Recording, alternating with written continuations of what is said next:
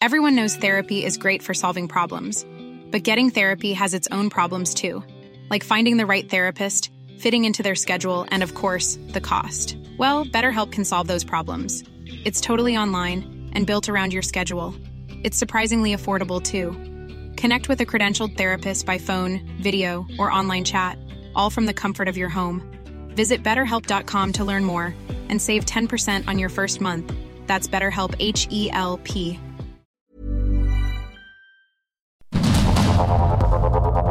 Heraldo Media Group presenta Sergio Sarmiento y Lupita Juárez.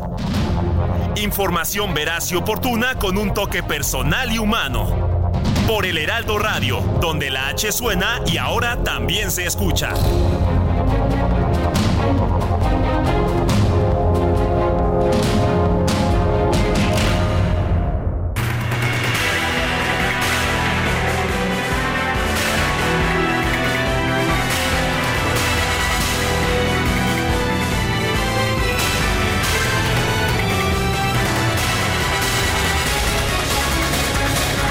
Las 7 de la mañana con un minuto de este miércoles 3 de enero del 2024. Yo soy Sergio Sarmiento. Quiero invitarlo a que se quede con nosotros a lo largo de las próximas tres horas. ¿Por qué? Porque ya sabe usted, nos gusta informarle de todo lo que está sucediendo.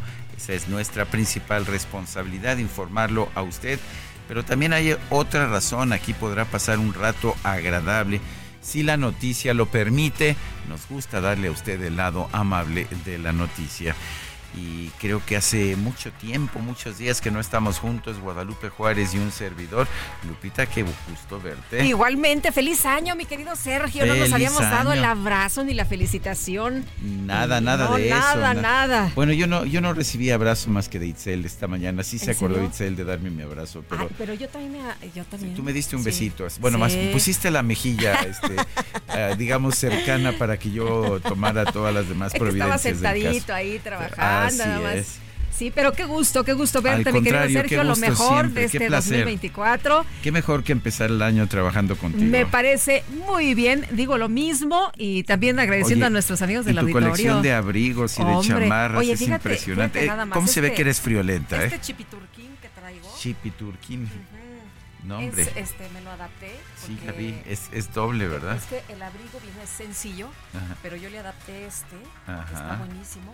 Y entonces te lo pones abajo, no hombre, y te hace el frío te hace los mandados. como tostada, recién tostadita.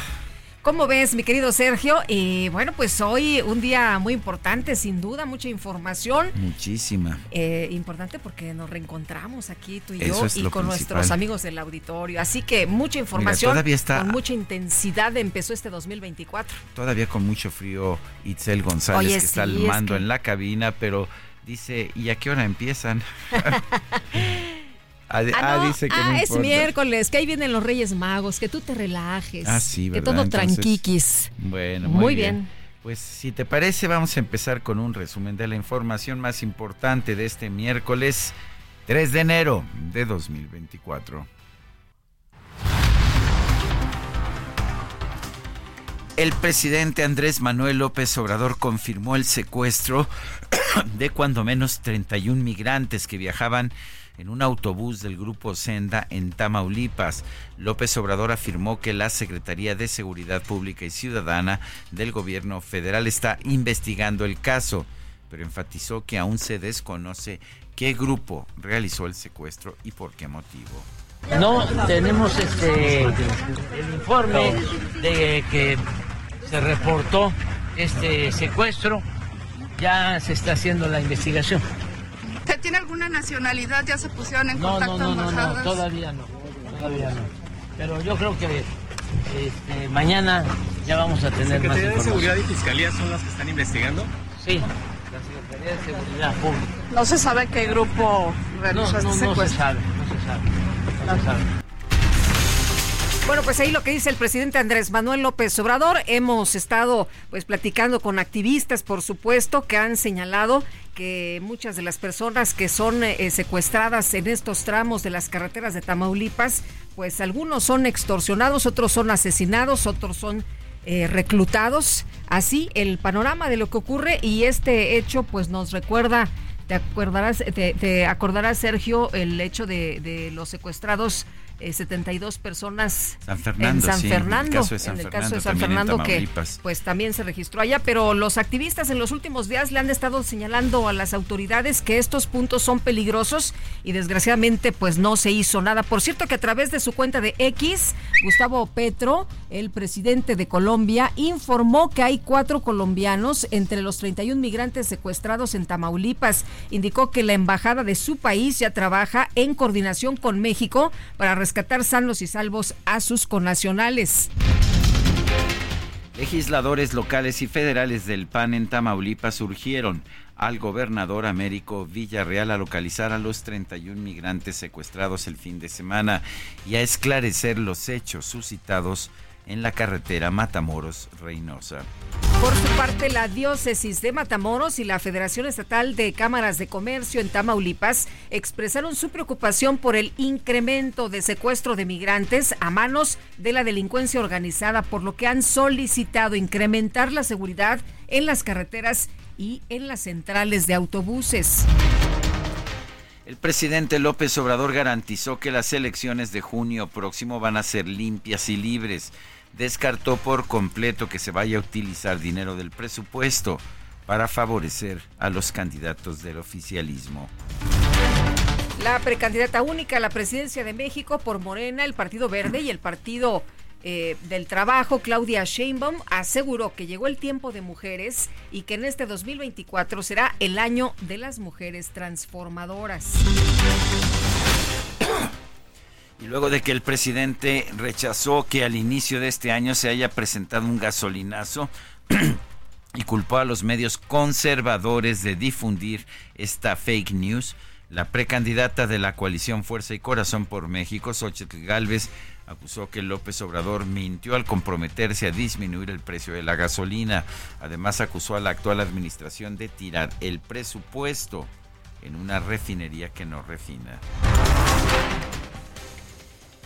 Bueno, y por otra parte, Tatiana Cloutier respondió a Galvez y aseguró que ninguna gasolinera el precio del combustible era de 30 pesos. Seguido de ello, colocó una serie de imágenes de diferentes gasolineras y mencionó que si en alguna administración habían ocurrido gasolinazos fue con los gobiernos del PRIAN.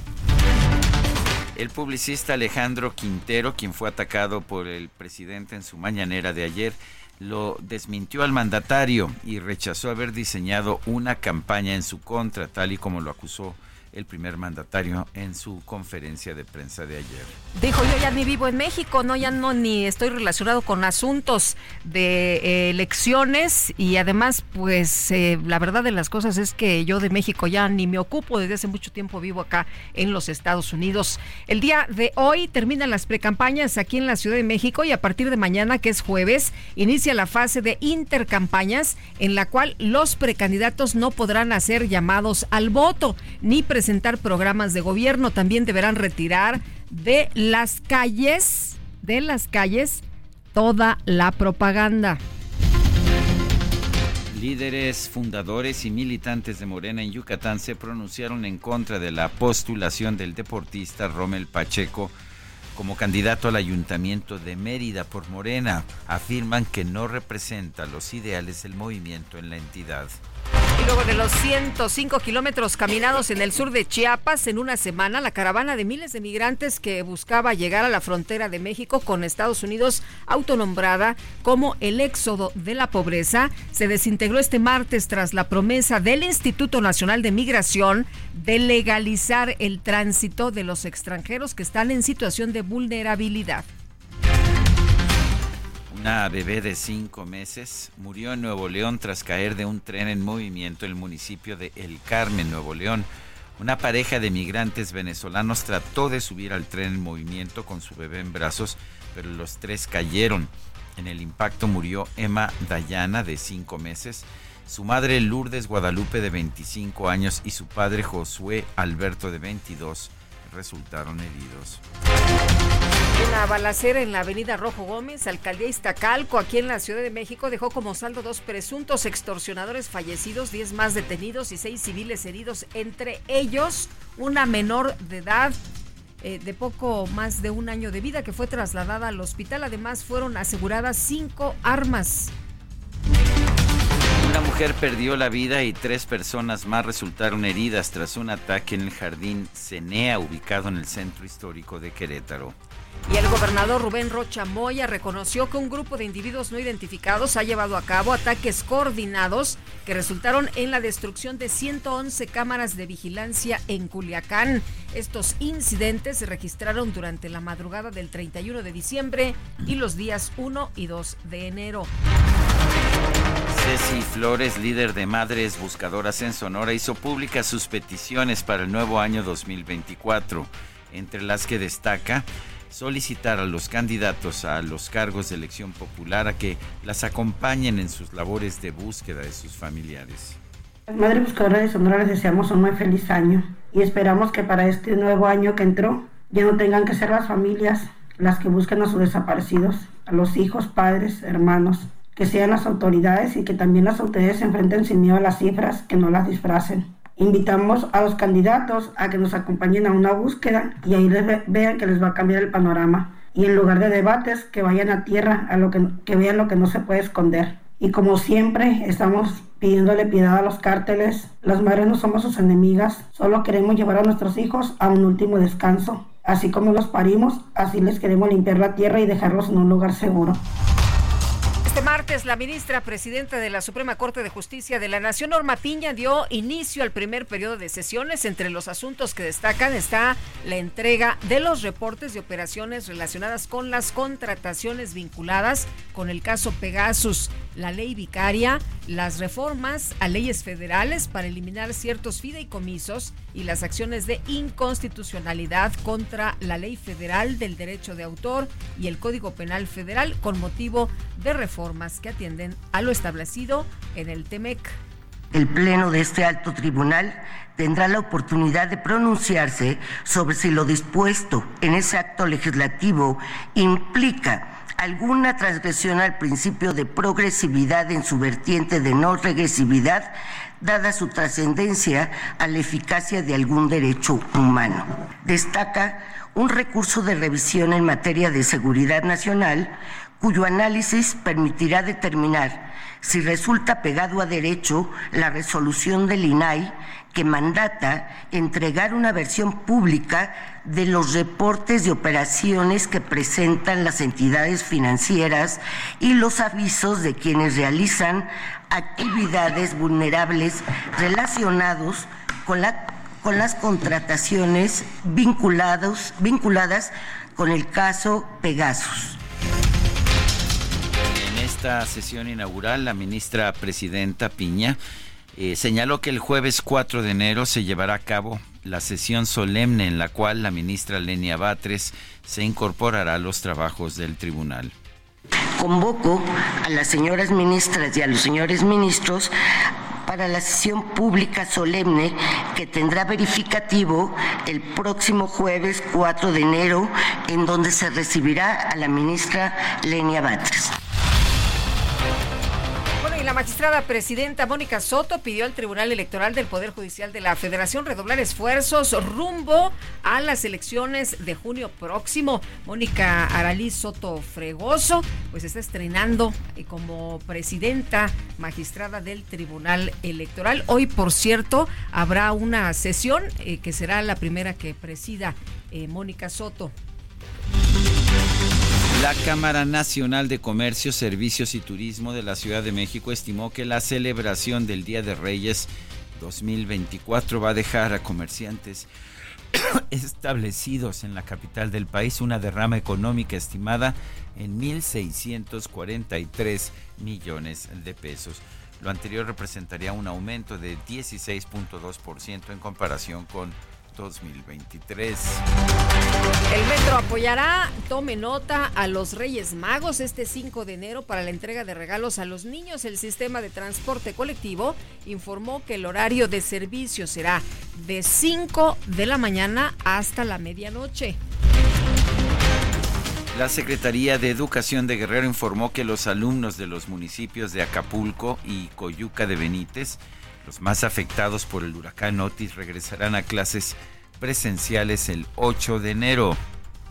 El número dos de la oficina política del grupo terrorista palestino Hamas, Alej al-Aruri, murió este martes en un bombardeo en el sur de Beirut, la capital del Líbano. Finlandia y Suecia registraron este martes las temperaturas más frías del invierno.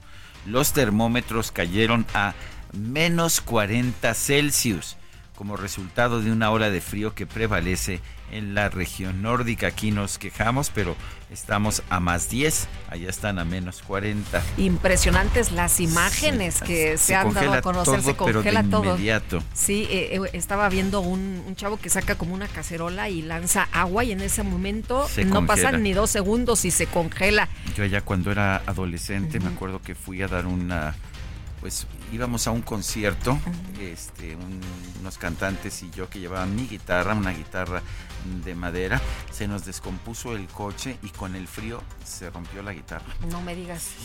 Qué impresión, ¿verdad? Eso allá en Canadá cuando yo tenía como 21 años. Oye, es que menos 40 grados. No la hagas. Oye, y bueno, eh, eh, la ventaja que tienen allá es que las casas y todo está muy bien adaptado, ¿no? Todo está súper bien acondicionado, muy bien resuelto. Aquí en México, pues las, ahora sí que nos lamentamos a la mexicana. Y las casas a veces están más, frías, que allá afuera. Sí, te sales al solecito así, ay, para descongelarte un rato. Pero bueno, se elevó, fíjese usted, a 73 ya el número de muertos por el sismo magnitud 7.6 grados registrado este lunes en Japón. Hay más de 300 heridos y 20 de ellos de gravedad, mi querido Sergio.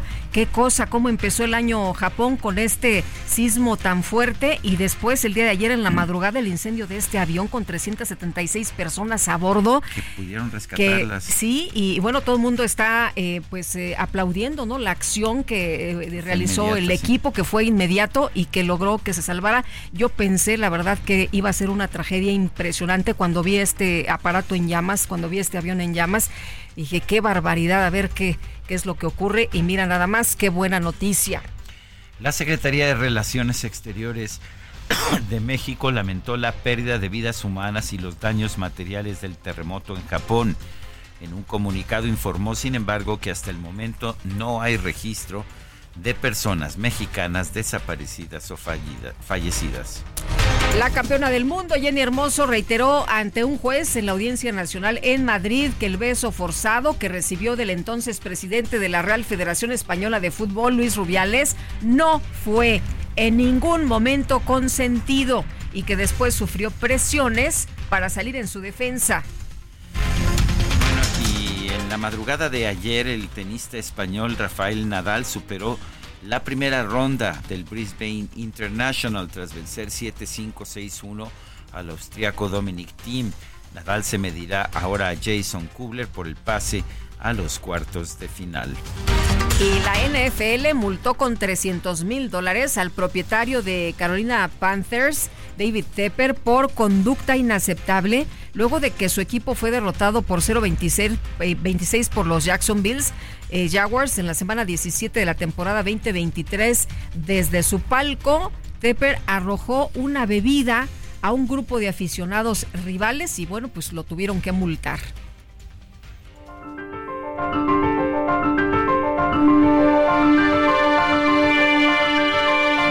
Vamos a la frase de este día. Es de Andrés Manuel López Obrador de 2021. Proyectaban que ahí viene el gasolinazo, pues no, no viene, no va a haber, se va a mantener el precio, sí. Es el presidente López Obrador en 2021. De hecho, la frase la ha repetido en varias ocasiones.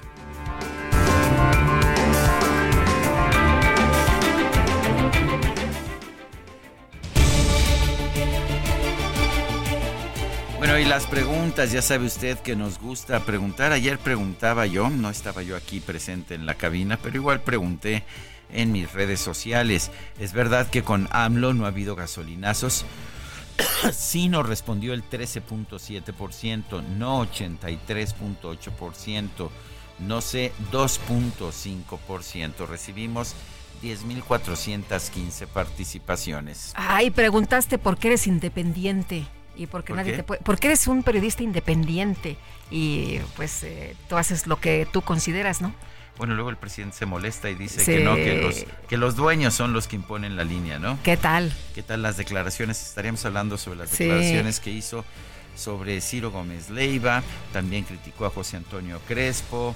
a, Carlos Loret, a López Doria, a todo el mundo, ¿no? Prácticamente, porque pues no le gustan los periodistas independientes. Bueno, pero esta mañana ya coloqué en mi cuenta personal de X, arroba Sergio Sarmiento, la siguiente pregunta. ¿Mejoraría la calidad de los jueces si fueran electos por voto popular? Sí, nos respondió o nos está respondiendo 4.8%, no. La que sigue, por favor. 92.5%, no sabemos. 2.6%. Ahora no empuje. En total hemos recibido 1.138 participaciones. Eh, recuérdame, recuérdenme el nombre de nuestro Osvaldo, Osvaldo, nuestro operador esta mañana. Muy bien, muy bien. Ahora no empuje. Muy bien, Osvaldo. Aquí estamos. aquí estamos. Hoy estamos como en el metro. bueno, muy bien. Ahí está. En mi cuenta personal de X, arroba Sergio Sarmiento. Pero ya llegó la, la dueña de los Destaca Lovers. Destacadas de El Heraldo de México.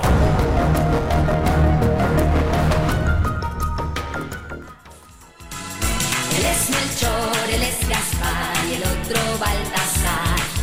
Él es Melchor, él es Gaspar y el otro va a saltar. Ay, es que ahí vienen, ahí vienen los Reyes Magos y cuando se termina todo esto, Itzel.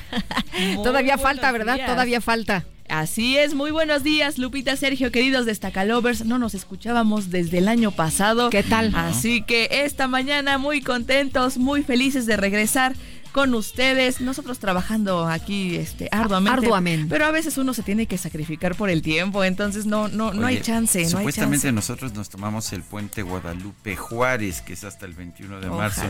Yo veo que otros sí se toman realmente el Guadalupe Reyes y nosotros aquí estamos siempre. Nosotros nada más nos tomamos dos días, 25 y primero y así como que a medias. La verdad es que a mí, a mí en, la, en el recalentado me decían, ¿a poco estás trabajando? Pues sí, tenemos que trabajar porque que hay mucha información, la información no descansa y nosotros tampoco. Oigan, la información este, viene cargadita y ya va a llegar el corte.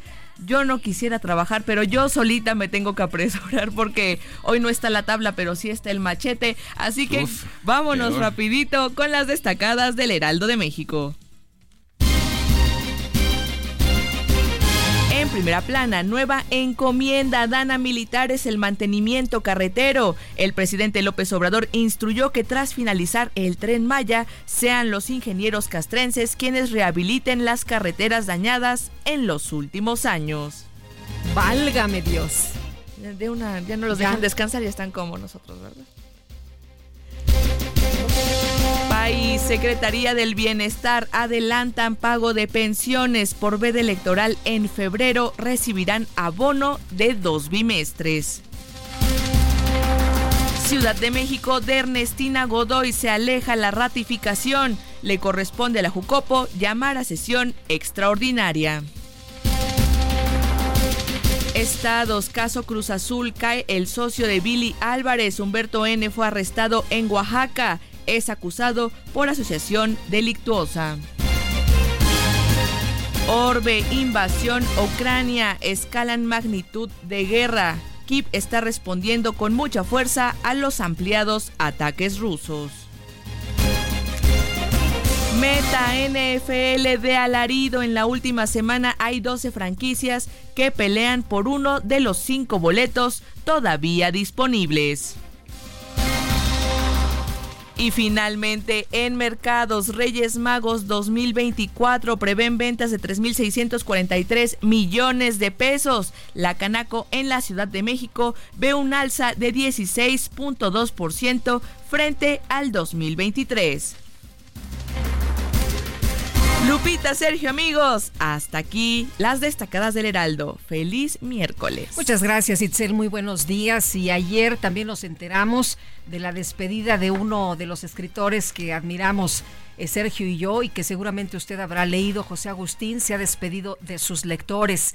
Mi trabajo aquí se va terminando. El escritor mexicano ha recibido ya la extrema unción por parte de un amigo suyo, sacerdote. Y bueno, pues. Eh, Qué eh, triste noticia esta de la que nos enteramos. Este autor mexicano de 79 años ya recibió la extrema unción y su hijo pues ha recibido eh, cantidad, cantidad de, de apoyo, de eh, solidaridad a través de las redes sociales. Son las 7 con 24 minutos. Vamos a una pausa y regresamos. Continuamos con Sergio Sarmiento y Lupita Juárez.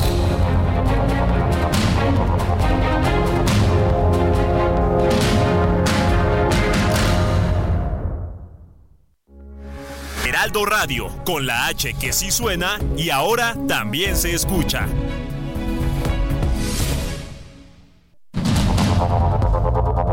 Continuamos con Sergio Sarmiento y Lupita Juárez por el Heraldo Radio.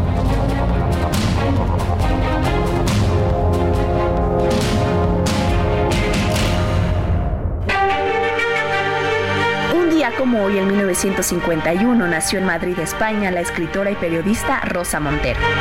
A la edad de 5 años escribió su primera novela.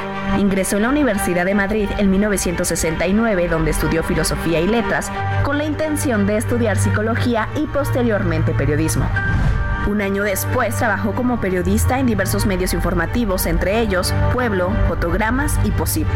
Finalmente dejó los estudios de psicología después de cuatro años y se tituló en la Escuela Superior de Periodismo de Madrid. Desde 1976 y poco después de la fundación del periódico El País, comenzó en el trabajo editorial como la autora de numerosas columnas con un estilo único. Entre 1980 y 1981 fue redactora jefe del suplemento dominical. Se especializó en el género de la entrevista.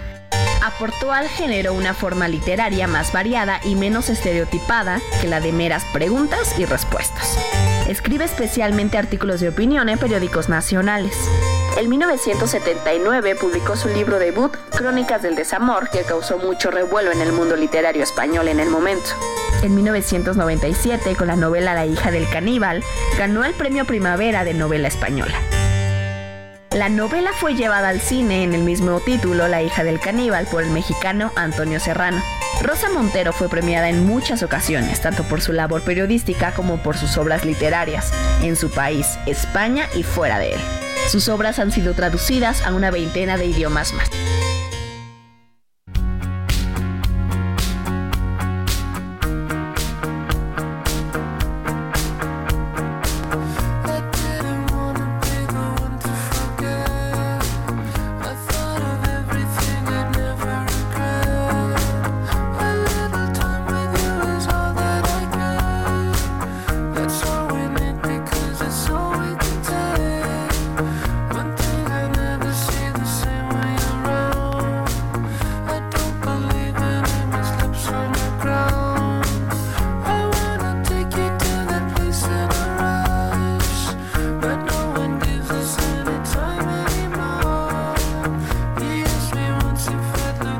Escuchando a Daft Punk, es un dúo francés de música electrónica formado por Thomas Bangalter, quien hoy cumple 49 años, y Guy Manuel de Omem Cristo. Tuvieron una gran popularidad allá en la década de 1990, parte del movimiento de house, una, una forma de música electrónica, pero francés. Daft Punk fue pues ahora sí que una imposición, ¿verdad? De Guadalupe Juárez que... No hubo votación, me Sí. apoyó, mi pueblo me respaldó. Ah, sí, yo... O más bien mi este, barrio. Yo tengo otros datos, tengo otros datos completamente. Levanta la mano, Itzel. Por ahí, por ahí vi que, que hizo lo que se le antojó Guadalupe Juárez. Pero bueno, la verdad es que es el año nuevo y aquí amor y paz. Amor y paz. No, para No, nada, no, no, hay- no, no queremos broncas. nada. Así es, Guadalupe Juárez, Daft Punk, seleccionado seleccionados por Guadalupe Juárez en el cumpleaños de Tomás Bangaltea. Esto se llama Instant Crush y los acompaña Julian Casablancas. Y en nuestras redes sociales que levante la mano al que le guste esta música, ¿no? El que le esté disfrutando. Bueno, vámonos a los mensajes. Oye, mi querido Sergio, antes de, de los mensajes, estaba escuchando de Rosa Montero, que se ha convertido en una de mis favoritas, de mis escritoras favoritas. He leído en eh, los últimos años eh, varios libros de ella que me han gustado muchísimo y que los recomiendo precisamente el día de hoy. Eh, si no saben qué regalar este, los Reyes Magos, a lo mejor puede ser una buena idea, ¿no?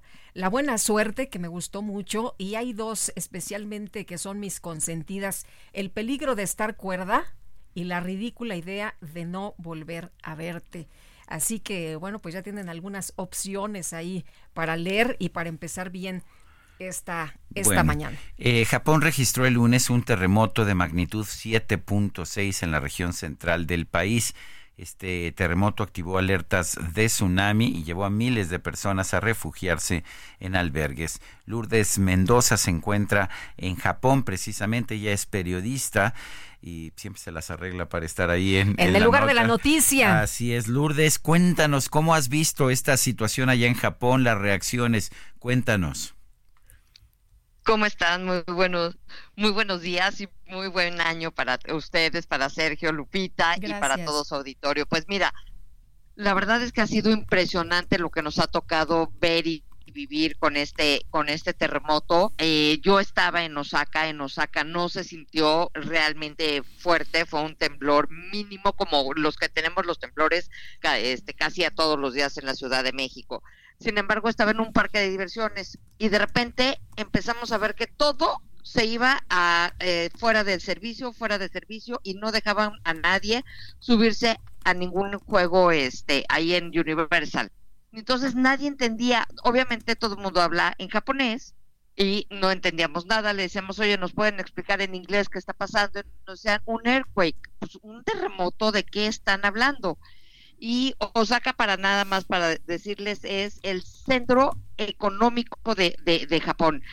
Mientras Tokio es la capital y es el centro político, Osaka es el centro económico y entonces nadie estaba entendiendo mayormente nada. Yo decía, bueno, pues nosotros sí conocemos cómo son los, los temblores, los terremotos en México.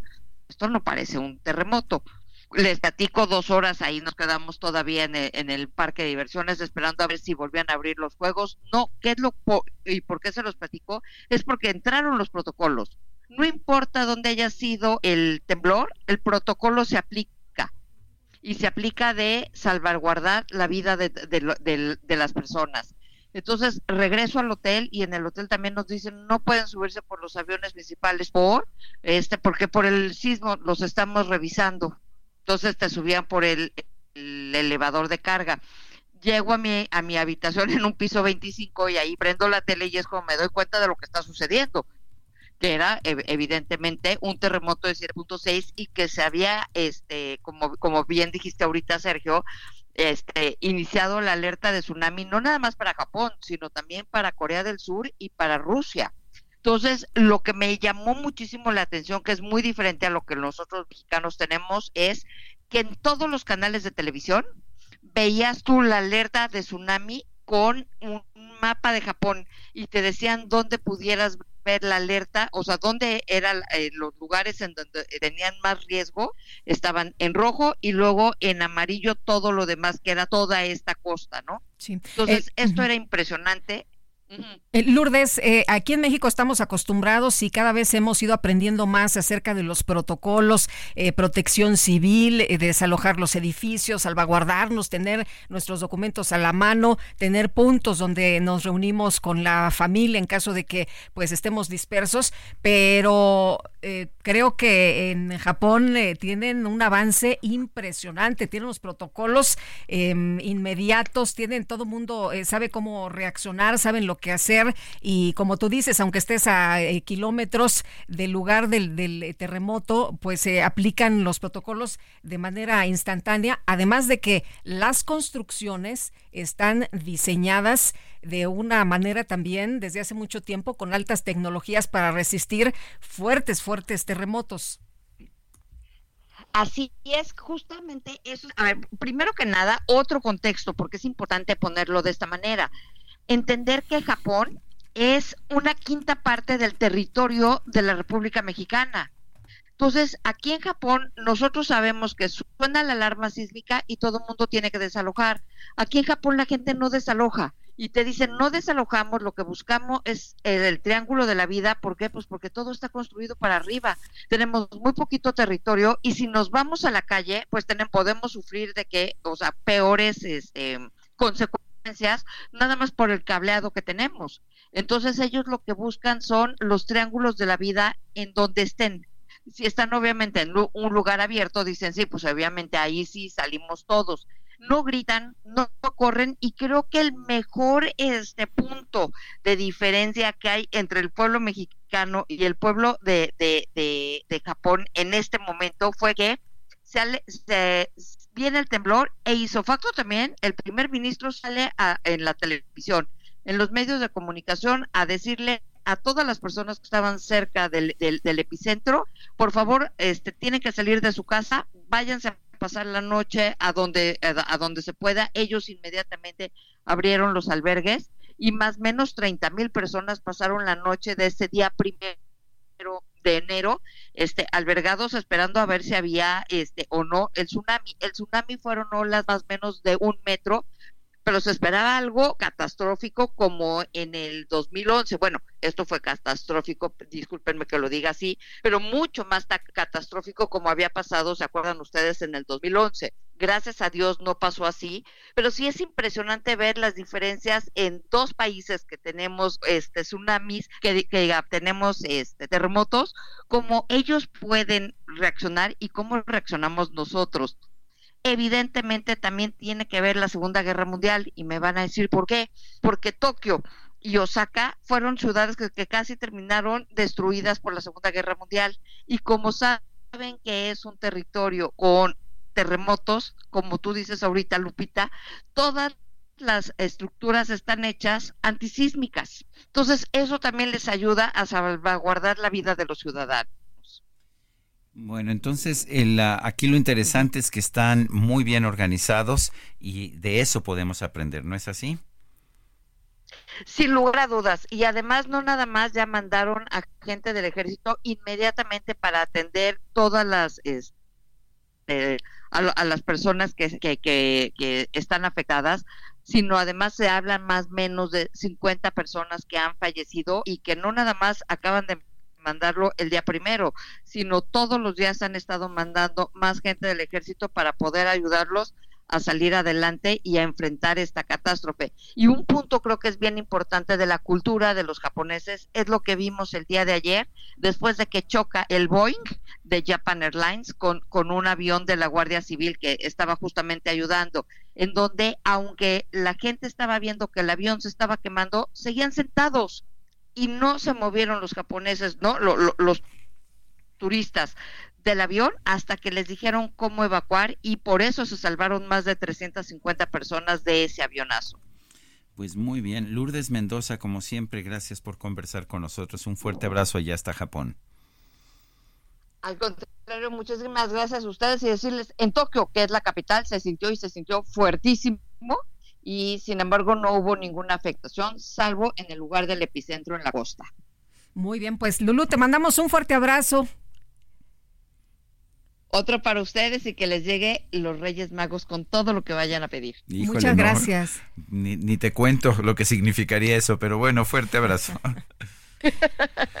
Yo, ya estoy lista. ¿eh? Bueno, tú estás lista, ¿verdad? Bueno. Oye, mi querido Sergio, eh, nada más eh, en los mensajes de esta mañana, Clara Buendía nos dice, Lupita, es una pena lo del escritor José Agustín. Y fíjate que estoy revisando una nota que mandó su hijo ayer ya por la noche. Es una nota aclaratoria. Dice, por si hubo alguna confusión, mi padre sigue vivo y luchando. Su familia lo acompañamos y nos sorprende su fuerza. Me disculpo si pude dar esa idea. He borrado el post. Les agradecemos a todos su interés, su apoyo apoyo en su salud. Seguimos con nuestras oraciones y en nuestro camino. Y bueno, posteó una fotografía em, donde pues eh, eh, su papá se ve, se ve bien, lo que nos da realmente muchísimo gusto. Te acordarás que tuvo una fuerte caída y se mm, fracturó, me parece que la, la cadera, las piernas, eh, el, la cabeza, tuvo un golpe tremendo, tuvo que ser llevado a mm, terapia intensiva. Estaba firmando, de hecho, unos libros, si no mal recuerdo, allá en Puebla, una presentación de sus libros y, se cayó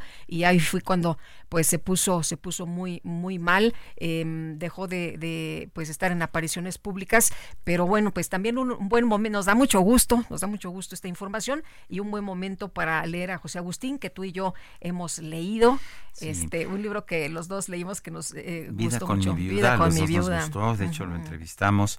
con eh, ese, y también hay que recomendar La tumba, que fue su primera novela, todavía una novela muy Chavitito, 16 años. Así es, y de perfil, que me parece que en su momento fue lo que lo catapultó a los, qué, Buen humor eh, eh, de, de, José Agustín en todas sus obras. Y bueno, pues eh, también leí Arma Blanca de él, que se las recomiendo. En fin, vamos a otros, a otros temas. El presidente Andrés Manuel López Obrador confirmó el secuestro de cuando menos 31 migrantes que viajaban en un camión de Grupo Senda allá en Tamaulipas. Y Noemí Gutiérrez, cuéntanos qué tal, muy buenos días. Sergio Lupita, muy buenos días y les comento que ayer en la conferencia de prensa matutina en Villahermosa, Tabasco, el presidente Andrés Manuel López Obrador informó que la Secretaría de Seguridad y Protección Ciudadana coadyuva en la investigación del secuestro de los 31 migrantes en Tamaulipas. En una breve declaración al final de la mañanera, dijo que el caso lo trataron en la reunión matutina del Gabinete de Seguridad, además de que la búsqueda inició desde el primer momento. Explicó que era un grupo de 36 migrantes, pero se libró a cinco. Hasta el momento no se cuenta con las nacionalidades de las personas retenidas en la carretera Reynosa y Matamoros. No tenemos este el informe de que se reportó este secuestro. Ya se está haciendo la investigación. ¿Usted tiene alguna nacionalidad? ¿Ya se pusieron en no, contacto no, no, no, todavía no, todavía no. Pero yo creo que este, mañana ya vamos a tener más información. de Seguridad y Fiscalía son las que están investigando? Sí, la Secretaría de Seguridad Pública. ¿No se sabe qué grupo realizó no, este no, se sabe, no se sabe, no se sabe. Luis Alcalde, secretario de Gobernación, dijo que la investigación del secuestro de los migrantes está a cargo de la Fiscalía del Estado.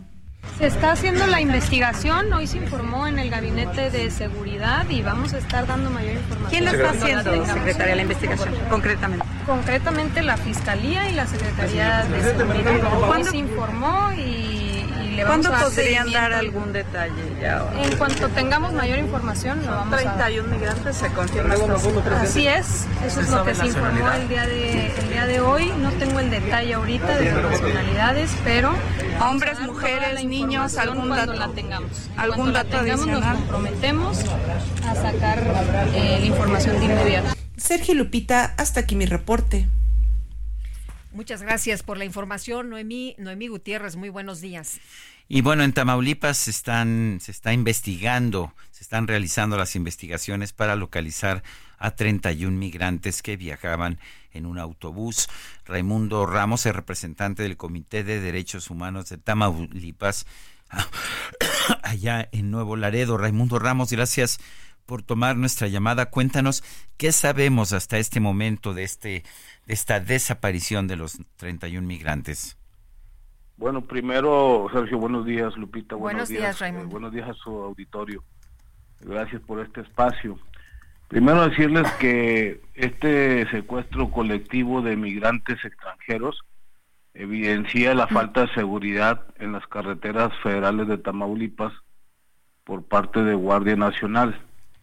Esto es a consecuencia de que los nuevos patrulleros de las carreteras son militares sin experiencia. Despidieron a todo el personal que tenía Policía Federal de Caminos y lo sustituyeron por soldados que se limitan a estar en los cuarteles, no hay patrullajes en las carreteras de Tamaulipas, por eso se da este tipo de secuestros. Eh, no es de ahorita, es de, ha sido de sexenio tras sexenio. Segundo, decirles que los migrantes extranjeros en Tamaulipas están entre dos fuegos. Por un lado, la corrupción del Instituto Nacional de Migración, de los agentes de migración, y por otro lado, la Guardia Nacional, los guardias nacionales que controlan aeropuertos, carreteras y terminales de autobuses. Y por el lado contrario, pues está la delincuencia organizada. Nosotros hemos hecho muchos llamados para que los migrantes, las caravanas, no pasen por Tamaulipas porque corren este tipo de riesgos de ser secuestrados o de ser extorsionados, tanto por el crimen organizado como por las autoridades. Eh, Raimundo, y lo tercero que es, eh, que es importante mencionar, si me permite, adelante, adelante. es que le compete ya a la Fiscalía General de la República y no a la Fiscalía de Tamaulipas, que es muy deficiente hacer una investigación de este tipo, eh, considerándose que las personas desaparecidas o secuestradas son extranjeros, no son nacionales. Y lo que nos evidencia las declaraciones de la secretaria de Gobernación, pues es que nadie quiere asumir una responsabilidad de esta naturaleza. Lo, lo, que dices llama mucho la atención porque en la vocería del Estado en materia de seguridad eh, se señala que pasa muchísimo migrante y que hay patrullajes eh, en todo momento. Tú nos estás diciendo que eh, hay gente que pues nada más está ahí como que de adorno, ¿no? Sin hacer nada. Ustedes han advertido, de hecho. Yo desmiento totalmente la vocería de Tamaulipas. De hecho, actuaron muy tarde. Esto se da el sábado en la, en la noche y las autoridades de Tamaulipas reaccionan hasta el lunes prácticamente.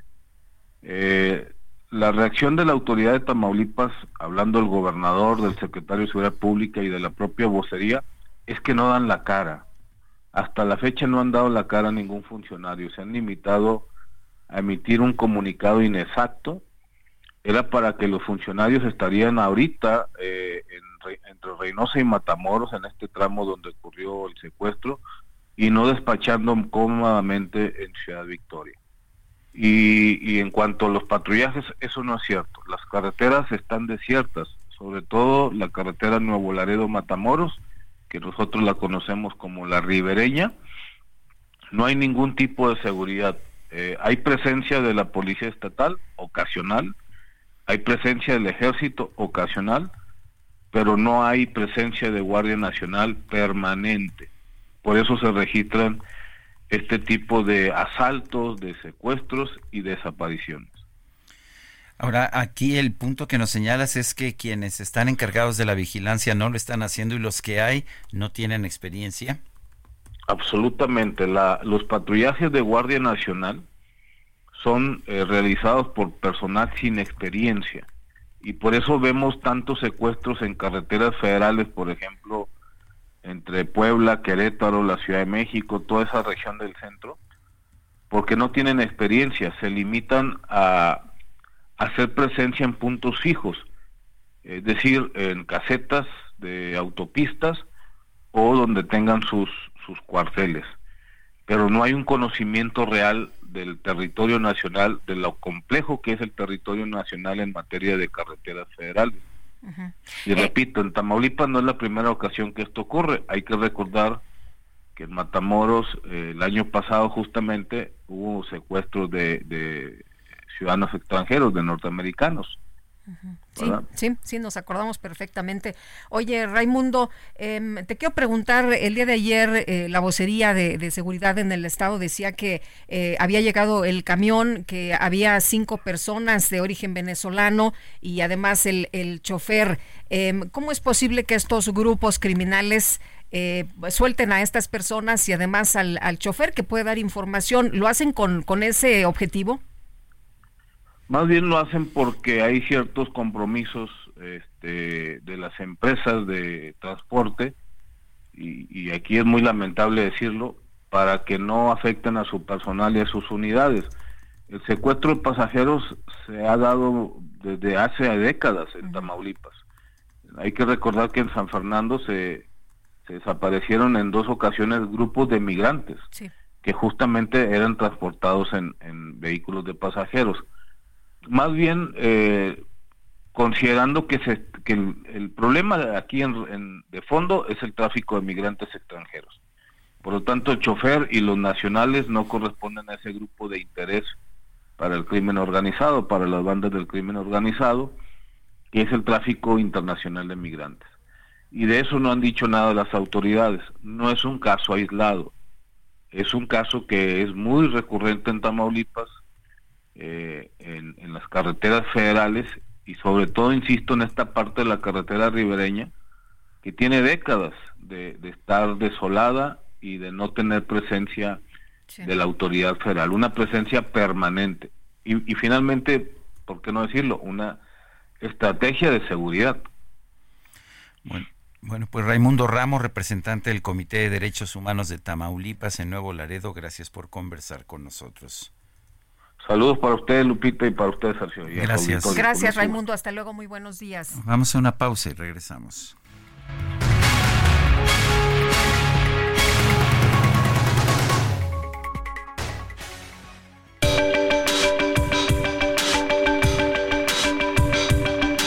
Sergio Sarmiento y Lupita Juárez quieren conocer tu opinión, tus comentarios o simplemente envía un saludo para ser más cálida esta mañana. Envía tus mensajes al WhatsApp 55 20 10 96 47.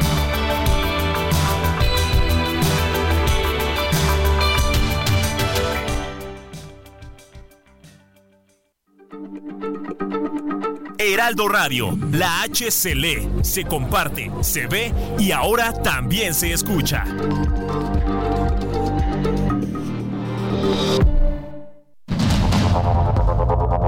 Continuamos con Sergio Sarmiento y Lupita Juárez por el Heraldo Radio.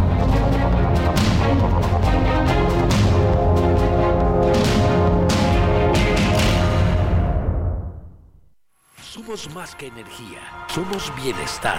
Así como llevamos electricidad a todo México, llevaremos Internet para todos. Somos fuentes limpias y renovables. Construimos el Parque Solar en Puerto Peñasco, Sonora, el más grande de toda América.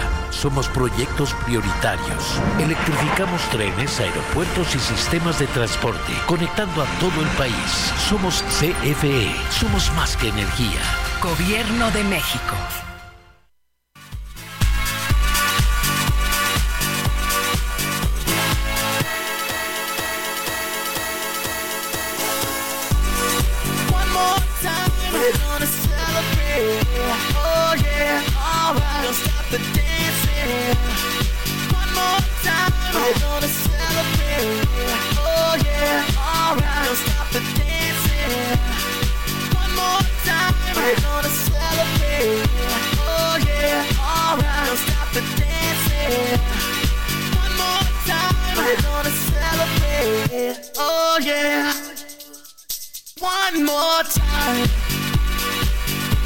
One More Time, una vez más, es Daft Punk que le gusta aquí a mi queridísima Guadalupe Juárez. Estamos escuchando a este grupo en el aniversario de uno de sus integrantes, Thomas Van Galter. Sí, el aniversario de nacimiento, su cumpleaños, en otras palabras. Eh, eh. One more time, te gusta, ¿verdad? Oye, dice, decía un meme, ay, lo que soy capaz cuando todos me dicen, eh, eh, eh. Ay, ya no bailes, mi querido Sergio. No, no, no. Hay que seguirle chambeando, esta pues mañana. Vámonos a los mensajes entonces. Y si usted está bailando en su casa, mándenos alguna foto. A lo mejor tiene bola disco también y la usa esta mañana. Estamos muy este disco, ¿no? Desde ayer. Bueno, nos dice una persona del auditorio, Lulú Holguín, bendito sea nuestro. Bendito sea Dios nuestro Señor Jesucristo que finalmente está nuestro dúo dinámico trabajando juntos y felices y nosotros sus seguidores con frío y con calor somos sus fieles con la confianza de saber que tenemos información actualizada y verificada. Como siempre reciban un fuerte abrazo a la distancia. Espero que me lean su siempre amiga Lulú Holguín. Pues te mandamos un fuerte abrazo Lulú y muchas gracias por tu mensaje. Y dice otra persona, buen día, un gran saludo, año nuevo, pero nuestro sistema de salud cada vez más deteriorado. Soy usuario del ISTEL de la clínica Fuentes Brotantes. Me dieron una orden para el laboratorio de octubre. Me citaron hasta este 3 de enero. Hoy que me presenté, no hay laboratorio, que hasta la próxima semana habrá que reprogramar. Soy Agustín Galindo, ahora jubilado. vivir estas experiencias. Pues ya está listo entonces el eh, pues sistema de salud de Dinamarca, ¿no? Pues sí, pues se supone que ya estaba, ¿no? Que en diciembre del 2023 iba a Eso fue lo que prometió el presidente. Lo, lo, prometió como tres veces a lo largo del sexenio o más, que tendríamos que, aunque se burlaran, dijo, aunque se burlen los conservadores, vamos a tener un sistema de salud como el de Dinamarca. ¿Oíste la grabación de esta pobre madre que... Que está buscando un medicamento, ¿no? En la megafarmacia. y entonces habló a la megafarmacia, está grabado. Eh, a mí me lo dio Nariz Roja, pero sí, también a mí me lo envió Nariz Roja. vi en este en redes sociales y la verdad terrible porque pues no, que no tienen el medicamento. Y oigan, no que iban a tener todos los medicamentos. Oye, y el chavo que está contestando dice, híjole, yo le ofrezco una disculpa de mi parte. Pues, o sea, él, no tiene por qué poner ninguna disculpa de su, ofrecer ninguna disculpa de su parte, no es su no culpa. prometió una no, el que prometió que iba a estar funcionando perfectamente fue el presidente. Y Sergio, si yo te contara, tengo una amiga que se tuvo que quitar el yeso sola en su casa. Pues es que le dijeron, ah, pues no, ¿sabes qué? Pues tú eh, vete al particular. Si las personas tuvieran dinero para un médico particular, te aseguro que no acudirían a este servicio de salud pública. Así que tuvo que quitárselo, pues de plano ya en su casa. Bueno, dice otra persona, eh, solo para comentarles que de perfil es mi libro favorito, que siga bien el gran José Agustín Miguel Ortega. Yo leí eh, de perfil, leí La tumba y un par de años después de perfil. La verdad es que a mí me parecieron La tumba, que yo también era adolescente, pues un libro así muy para adolescentes. Este, y de perfil me pareció un libro muy interesante y creo que que es uno de los mejores, aunque también Lupita y yo dijimos los dos que Vida con mi viuda es también una Recibió el premio Mazatlán, de hecho, y es bien interesante porque resulta que pues un director de cine de pronto ve un accidente y ve un cuate que es exactamente igual y dice, ¿qué pasaría en mi casa, en mi, en mi trabajo, con mis cuates? Si yo me muriera. Entonces le pica la ahí como la curiosidad. Y, se pone a, observar a su viuda a ver qué hace. Exacto, imagínate nada más. Bueno, está, está buenísima, está buenísima, se las recomendamos. Bueno, y, tiene una trama también profunda y bueno, pero, pero la verdad se la recomendamos. Novela, a mí también me gustó la mucho. Recomiendo, pero también le recomiendo de perfil.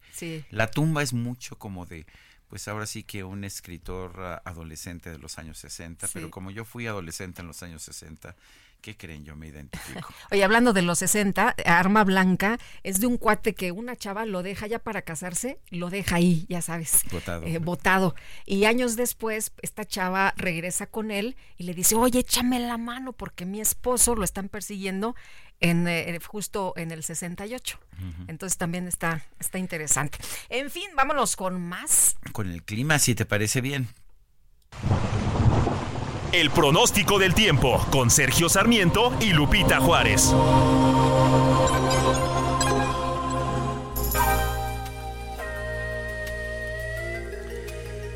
Jesús Carachure, meteorólogo del Servicio Meteorológico Nacional de la Conagua. Buenos días, cuéntanos. Hola Lupita, hola Sergio, buenos días, muy buenos días al auditorio que nos escucha. Pues lo comentábamos ayer, que bueno, esta semana continuarán las temperaturas bajas en gran parte de la República Mexicana. Hay que, hay que recordar que pues eh, estamos en, el invierno y estamos en uno de los dos meses más fríos de todo el año, que son diciembre y enero. Y bueno, estas eh, condiciones... Eh, se mantendrá a lo largo de la semana. Ambiente frío sobre todo por la mañana y por la noche, eh, aunque en el día sí se están eh, recuperando las eh, temperaturas, hay un ligero ascenso, ya no son tan frías durante el día como semanas pasadas, ya son ligeramente templadas a cálidas en gran parte de México y bueno, pues, sobre todo en las zonas altas de lo que es la mesa del norte y la mesa central, ambiente gélido. Eh, todavía se mantendrá durante los próximos días. Eh, tenemos de hoy, el día de hoy la presencia del Frente Frío número 22 que se desplazará sobre el oriente de México y eh, generará precipitaciones, lluvias puntuales fuertes en lo que es Puebla, Veracruz, Oaxaca y Chiapas y intervalos de chubascos en lo que es San Luis Potosí, Querétaro, Hidalgo y Tabasco. también habrá algunas lluvias, lluvias aisladas para Chihuahua, Nuevo León, Tamaulipas, Guanajuato y Campeche y algunos chubascos también aislados para Baja California y Sonora, es decir, muy poca lluvia eh, durante los próximos días, hoy sobre todo eh, algunas precipitaciones de, poca importancia en el sureste de la República Mexicana. Y lo que predomina es este ambiente frío, eh, repito, sobre todo por la mañana y por la noche, aunque la tarde ya no, ya no serán tan severas las condiciones. La masa de aire frío que acompaña el Frente Frío número 22 también generará evento de norte de muy corta duración, solamente hoy y parte del día de mañana, con algunas rachas de viento, rachas de viento que esperamos para hoy de 60 80 kilómetros por hora eh, y oleaje elevado de 1 a 3 metros en las costas de Tamaulipas y Veracruz. Y estas eh, condiciones se extenderán a, lo largo de esta noche y para mañana por la mañana hacia el Istmo y Golfo de Tehuantepec. Ese es mi reporte desde el Servicio Meteorológico Nacional. Regresamos al estudio. Muchas gracias, Jesús Carachure. Bueno. Son las 8 con 10. Vámonos con el Químico Guerra. El Químico Guerra con Sergio Sarmiento y Lupita Juárez. ¿Cómo estás, Químico? Muy buenos días. Lupita, Sergio, buenos días, ya de lleno en este nuevo año. Y pues tenemos la conciencia de que va a ser un año complejo, un año bisagra. Estaba yo leyendo algo que me sorprendió muchísimo, Sergio Lupita. Fíjense que por primera vez, esto es una eh, coincidencia, el 60% de la humanidad el 60% de las naciones de la Tierra van a tener elecciones este año, el 2024. Es la primera vez que como que se conjunta todo. O sea, es un año verdaderamente importante desde el punto de vista del rumbo que vamos a tomar y pues para el continente de Norteamérica es importante, es eh, muy probable, altamente probable que eh, tengamos la primera mujer presidenta en el eh, continente de América del Norte. Fíjense, la primera mujer presidente en el continente de América del Norte en este año. Es posible también que la política en nuestro vecino y del cual pues tenemos una relación simbiótica muy muy profunda tenga también un vuelco en su eh, pues, visión del mundo, ¿verdad? Que se vuelva otra vez aislacionista, ¿verdad? Que no eh, reconozca la cuestión de la importancia de la globalización. En, fin, tenemos conciencia de esto, pero ¿cuándo surge verdaderamente la conciencia en el ser humano y qué sentido le dan los humanos a su relación con el mundo y eh, su capacidad, por ejemplo, para efectuar cambios, como decía yo, esta cuestión de las elecciones? ¿Y cuándo desaparece la conciencia una vez que fallecemos? Preguntas pues un tanto filosóficas, como tú lo sabes muy bien, Sergio, que eres filósofo, eh, pero que sin embargo hoy en día se tienen ya avances muy importantes desde el punto de vista de las neurociencias. Fíjense que hay un estudio muy importante que estaba yo leyendo que eh, eh, da evidencia, nueva evidencia encontrada de cuándo se genera la conciencia y parece ser que inclusive antes del nacimiento, a partir de la 35 semana de... Hola, químico algo, como que se le bajó la pila a su teléfono. Sí, ¿verdad? sí. Bueno, vamos a tratar de restablecer el contacto, pero antes vamos, Sergio, si te parece bien, con, vamos con más información. Tenemos en la línea telefónica Mario Delgado, presidente nacional de Morena. Mario, gracias por conversar con nosotros esta mañana. Hola, Sergio Lupita, feliz año. Igualmente. Feliz año a ti también, Mario. gente que nos está escuchando. Y gracias. El Heraldo publica hoy una encuesta de Covarrubias y Asociados que le da una ventaja de 31 puntos porcentuales a la candidata, a la precandidata Claudia Sheinbaum de Morena y sus partidos aliados. Es 55% frente a 2% de la candidata de la oposición. ¿Cómo ves este resultado? Pues no es casualidad, Sergio. Es una ventaja que se ha venido eh, consolidando durante toda la precampaña de la doctora eh, Sheinbaum ha sido una campaña seria, no ha parado, ha estado recorriendo todo el país, va ya en la, está terminando la tercera vuelta que le da, que le dio al país en, el año pasado. Entonces, eh, eso se ve reflejado en, las encuestas, un eh, mensaje muy claro por parte de la doctora de qué se trata la elección del 24, la continuidad del proyecto de la cuarta transformación o el regreso pues al pasado corrupto que tanto daño le hizo a nuestro país durante tantos años. Y una pues candidatura también de la oposición pues muy errática, eh, una alianza muy forzada de partidos que se supone representaban cosas distintas y terminaron eh, juntándose, mucho desencanto de sus bases. Eh, y bueno, es el, es el, resultado. No, no es de un día para otro, es algo que ha venido consolidándose, es una tendencia. Fíjate, Sergio, el objetivo nuestro en la precampaña era mantener la, las preferencias y, creció la doctora Kimbo. Entonces, bueno, iniciamos el año así.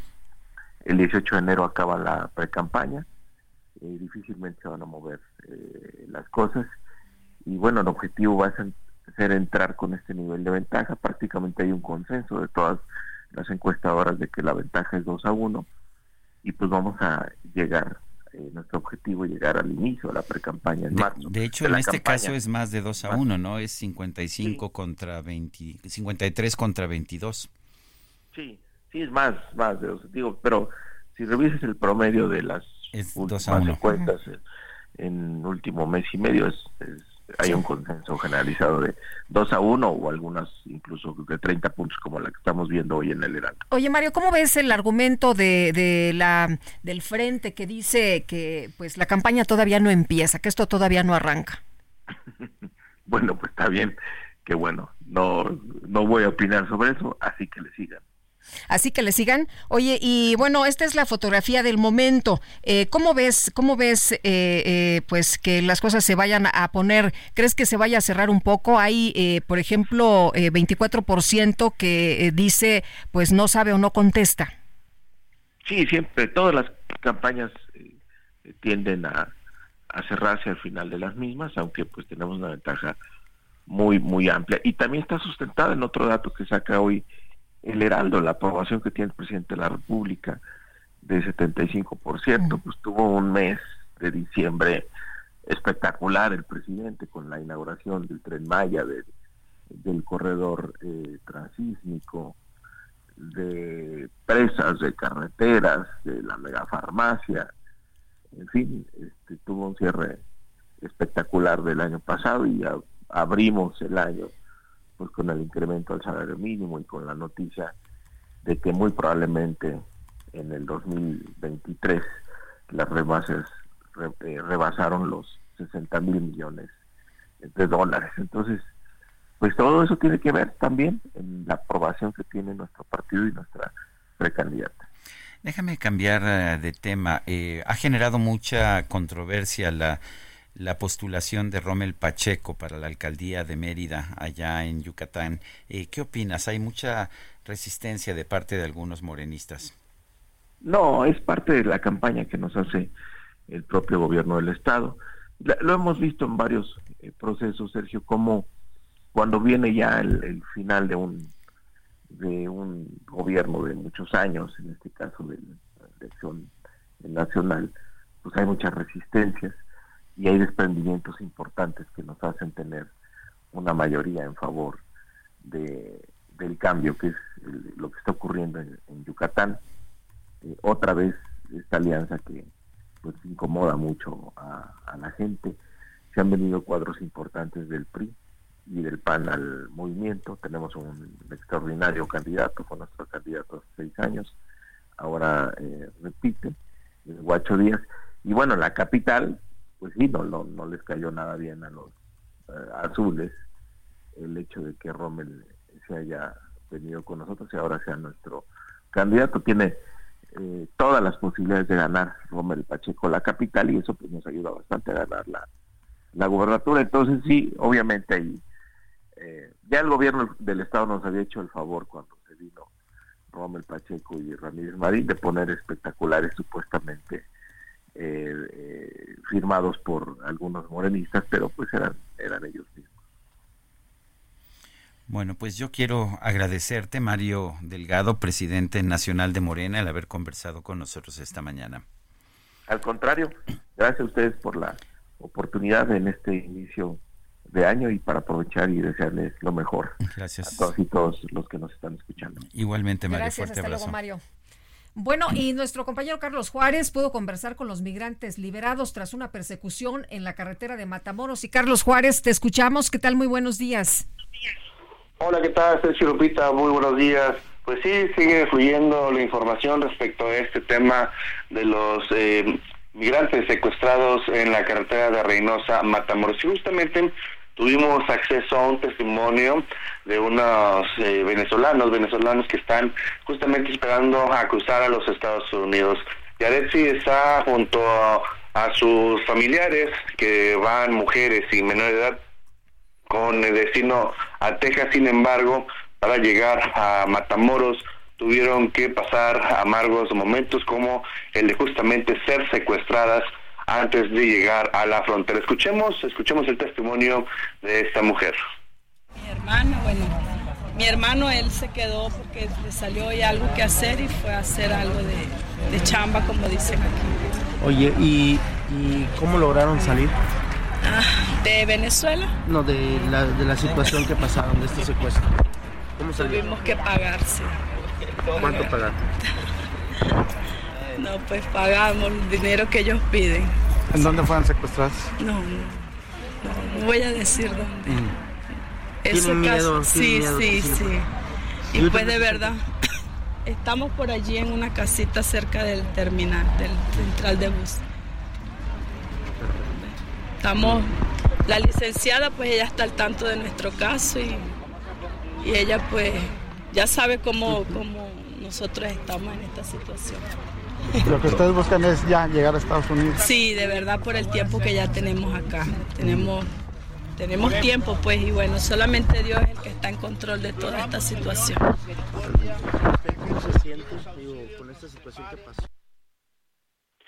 Sergio Lupita, pues ahí el testimonio de esta mujer que estuvo cuatro días secuestrada antes de llegar a su a la frontera con eh, Tamaulipas y Texas. Hay que señalar que ella comentaba que les pidieron una fuerte suma de dinero que tuvo que reunir junto a sus compañeras que a través de familiares y amigos lograron pagarle a estos sujetos que la secuestraron durante cuatro días en algún punto mm, de México no quisieron revelar, pero se presume que haya sido justamente en el trayecto a lo que viene siendo ya eh, la frontera eh, cercana a Matamoros. Sergio Lupita, es la información. Muchas gracias, Carlos. Muy buenos días. Muy buenos días.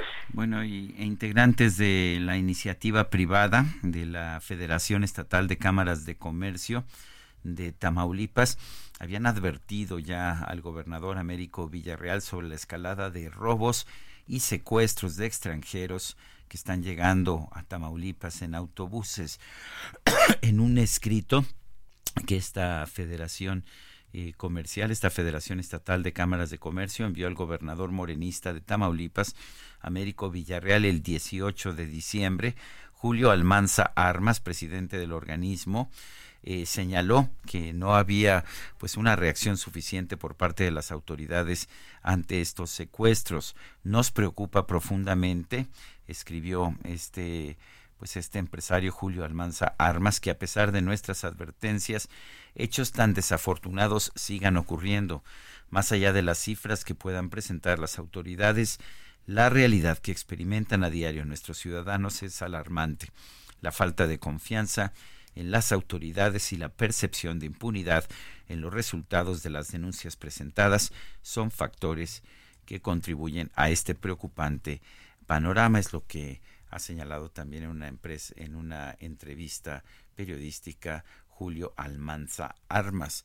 Preocupación allá por los empresarios de Tamaulipas por la violencia. Y bueno, pues con este secuestro masivo de migrantes se, se incrementa, de hecho, la preocupación. Son las 8 ah, de la mañana, 8 de la mañana con 23 minutos. Eh, son las 8 con 23. Recordemos que el presidente López Obrador ayer confirmó que se había llevado a cabo esta, este secuestro masivo de migrantes y que pues todavía hay muy poca información sobre este tema. Y lo que nos decía hace un momento este activista de derechos humanos, Sergio, que pues las personas que están eh, patrullando son personas sin experiencia y que quitaron a la policía que sabía hacer las cosas, los rondines, y que prácticamente pues están solos, ¿no? Solos con sus circunstancias los migrantes, lo que nos dice Raimundo Ramos. Bueno, y eh, se está buscando a 31 migrantes secuestrados en colonias de Tamaulipas, es lo que ha dicho Rosa Isela Rodríguez. Y bueno, la titular de la Secretaría de Seguridad y Protección Ciudadana habló precisamente de la búsqueda de la acción que está tomando el gobierno desde la conferencia de, pues de prensa en Mérida, Yucatán. Indicó que se han llevado a cabo varias acciones, entre ellas el seguimiento de los teléfonos para localizar a las personas que participaron y dar con los responsables de este delito. Son las 8 con 24. Nuestro número para que nos mande mensajes de WhatsApp es el 55 2010 9647. Regresamos.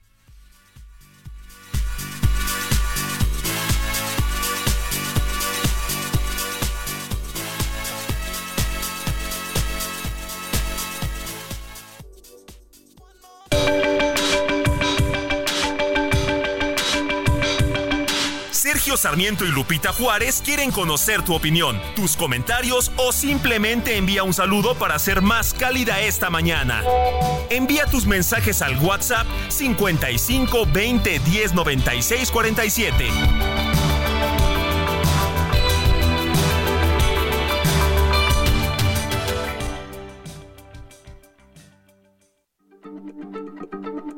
Heraldo Radio, la H se lee, se comparte, se ve y ahora también se escucha.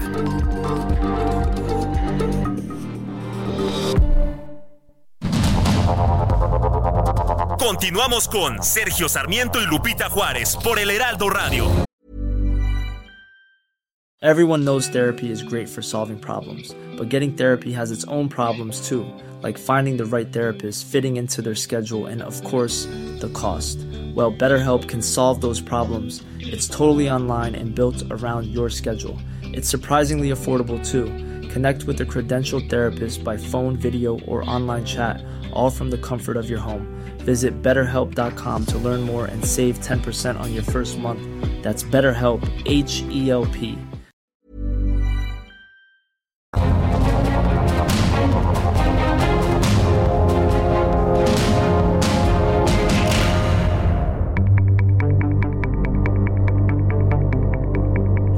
Mate con Sergio Sarmiento.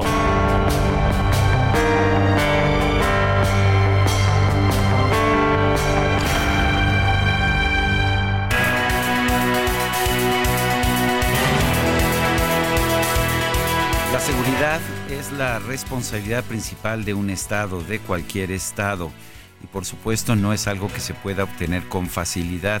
Claramente el actual gobierno está enfrentando retos que vienen de regímenes anteriores, pero llevamos cinco años del actual gobierno, no podemos seguir culpando a Felipe Calderón de todos los males que se están registrando una década después de que terminó su gobierno. Me preocupa, como a muchos mexicanos, este secuestro masivo de migrantes eh, de migrantes allá en el estado de Tamaulipas, pero también las matanzas que se siguen realizando en distintas ocasiones en nuestro país, a pesar de las declaraciones del presidente en el sentido de que ya no hay matanzas. El primer paso para resolver un problema es reconocerlo. México está viviendo tiempos de violencia. Es cierto que hay una reducción quizás de un 10% en el número de homicidios dolosos en, en los últimos dos años, pero seguimos estando en niveles muy elevados. De hecho, este sexenio va a terminar siendo el más violento en toda la historia registrada en nuestro país desde que tenemos estadísticas fiables. Por eso es importante reconocer los problemas y tomar medidas para enfrentarlos. Y esto me parece que no se está logrando en este momento. El presidente parece preocupado por muchas cosas, pero la violencia no parece inquietarle. Yo soy Sergio Sarmiento y lo invito a reflexionar.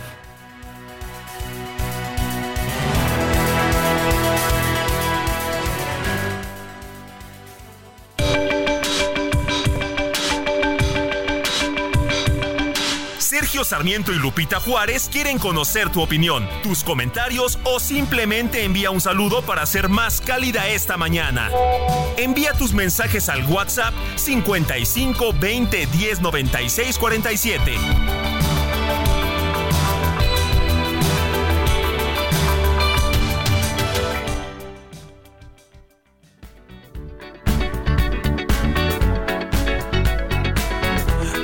The legend of the phoenix.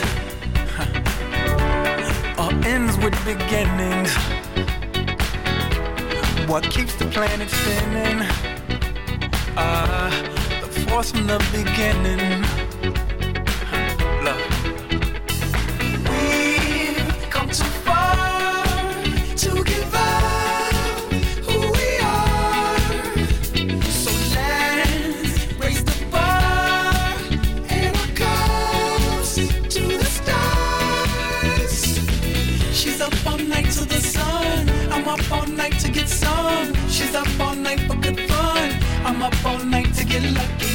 Probadita, otra probadita de la música de Daft Punk. Estamos escuchando a esta agrupación francesa en el cumpleaños de Tomás Bangalté.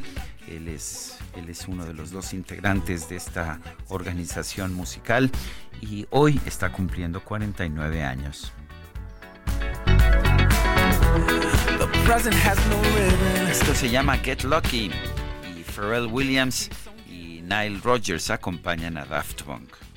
¿Cómo ves, Guadalupe? Pues muy bien, muy bien, me encanta. Me gusta mucho, mi querido Sergio. ¿Bailamos? Bailemos, pues, bailemos. Al, fin que no se nos da. Oye, eh, para el Guadalupe Reyes ya falta poco, pero para el eh, mira nomás, va llegando la rosca. No, hombre. No, hombre. Estamos enroscados. ¡Qué barbaridad! Este, bueno, yo nada más quiero un pedacito. Vámonos a los mensajes. Lupita y Sergio, buenos días. Sobre la seguridad en las carreteras, yo tuve un percance el año pasado. No les miento, para que llegaran a auxiliarme tuvieron que pasar dos horas y media. Hasta ese tiempo llegó una patrulla de la Guardia Nacional. De verdad que la cuarta transformación es una transformación de cuarta. Un saludo y nos escribe esta mañana Guillermo Ramos. Dice otra persona, Mart, Dios les bendiga, quiero hacerle una pregunta. ¿Es verdad que dar, ¿Es verdad que dar servicio de taxi a los haitianos es tráfico de indocumentados?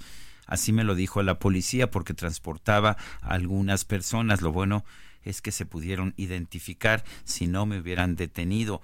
No, dar servicio de taxi a un inmigrante legal o ilegal no es tráfico de personas. Aunque los policías en muchos casos son corruptos y siempre pues este lo que buscan es una lana. Eh, estuve en Zacatecas, Sergio, sigo viendo cómo pasan los trenes con personas de muchas nacionalidades, eh, niños que van acompañados, familias completas. No sé si algunos niños van solos, pero la situación sigue siendo muy triste, muy lamentable para estas personas que lo que te dicen es que a lo largo del camino pues son extorsionadas, son perseguidas, son golpeadas, les quitan sus celulares, les quitan el dinero y bueno, pues esto que es extremo, ¿no? Que hemos visto que los han secuestrado allá en, en, Tamaulipas. Vi unos eh, muchachos haitianos también subiéndose en un taxi. Eran como siete que se subieron a un carro pequeño, quién sabe cómo le hicieron.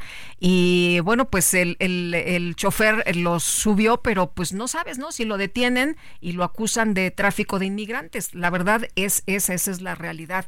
Bueno, y nos dice otra persona, buenos y fríos días, Sergio Lupita, soy su fan, mi nombre es Alfonso Gutiérrez, son lo mejor, don Alfonso, muchas gracias, ustedes lo mejor, por supuesto, también, al igual que todos nuestros amigos del auditorio que diario nos sintonizan. Así que les agradecemos eternamente. Bueno, y gracias a Federico Bernaldo de Quiroz, director general de Grupo Gigante, que nos hizo llegar una rosca de reyes que será inmediatamente devorada porque a estas horas el equipo tiene hambre.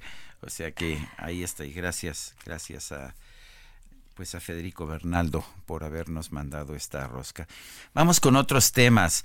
Mónica Soto Fregoso inició este lunes su gestión como presidenta del Tribunal Electoral del Poder Judicial de la Federación luego de la renuncia de Reyes Rodríguez Mondragón. ¿Cuál es la señal? Eh, ¿Por qué se montó este movimiento para forzar la renuncia de Reyes Mondragón?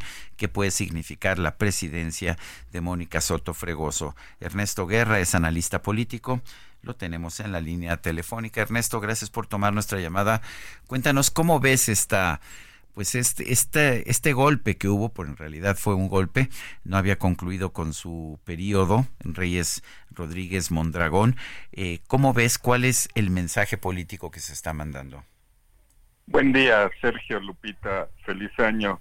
Eh, lo primero que tendríamos que decir, Sergio, es que eh, después de esta crisis institucional que vimos, de este vacío que le hicieron tres magistraturas al entonces presidente Reyes Rodríguez, bueno, ahora se parece que se tranquilizan las aguas, consiguieron lo que buscaban, que era quitarlo, le faltaba el agua- un año para terminar su mandato, él iba a calificar la elección presidencial y ahora digamos que estas tres magistraturas encabezadas por Mónica Soto, quien ahora es ya presidenta del máximo órgano en materia electoral, bueno, pues esperemos que se tranquilicen las aguas porque vienen una serie de decisiones muy importantes, Sergio Lupita, y eso es lo que hay que poner atención, eso es lo que hay que decir. Eh, la primera de ellas tendrá que ser la autonomía, la independencia, la certeza, la legalidad, que son los pilares de eh, la materia electoral, en las decisiones que tome este órgano jurisdiccional, Sergio Lupita. Nos podrán gustar o no las decisiones que a veces toma el tribunal en varios asuntos de la vida administrativa y hoy que estamos en plenas elecciones, las más grandes de la historia, bueno, lo importante de ello es que esas decisiones se tomen con autonomía. Se dijo en su momento que Mónica Soto tenía una relación con Morena, con eh, este grupo oficialista, digamos, que incluso se publicaron fotos de una cena, recordarán, el día previo al, que hicieron vacío al informe del presidente eh, Reyes Rodríguez. Bueno, se ha reunido con todos los actores, vimos que eh, se tuvieron una reunión, aunque no invitaron a dos magistraturas, pero tuvieron una reunión con Xochitl Gálvez. Entonces, eso tendrá que tomar sus aguas, tendrá que ser tranquilo y veremos decisiones importantes porque se vienen retos fundamentales, Sergio Lupita. Ernesto, eh, ¿cómo ves eh, a Mónica Soto en eh, su trabajo previo y ahora cómo ves que, que puede desarrollar el trabajo una vez que hoy empiezan las sesiones? ¿Crees que habrá un posicionamiento también sobre pues que tomen las riendas o se irán directamente a la resolución de los asuntos?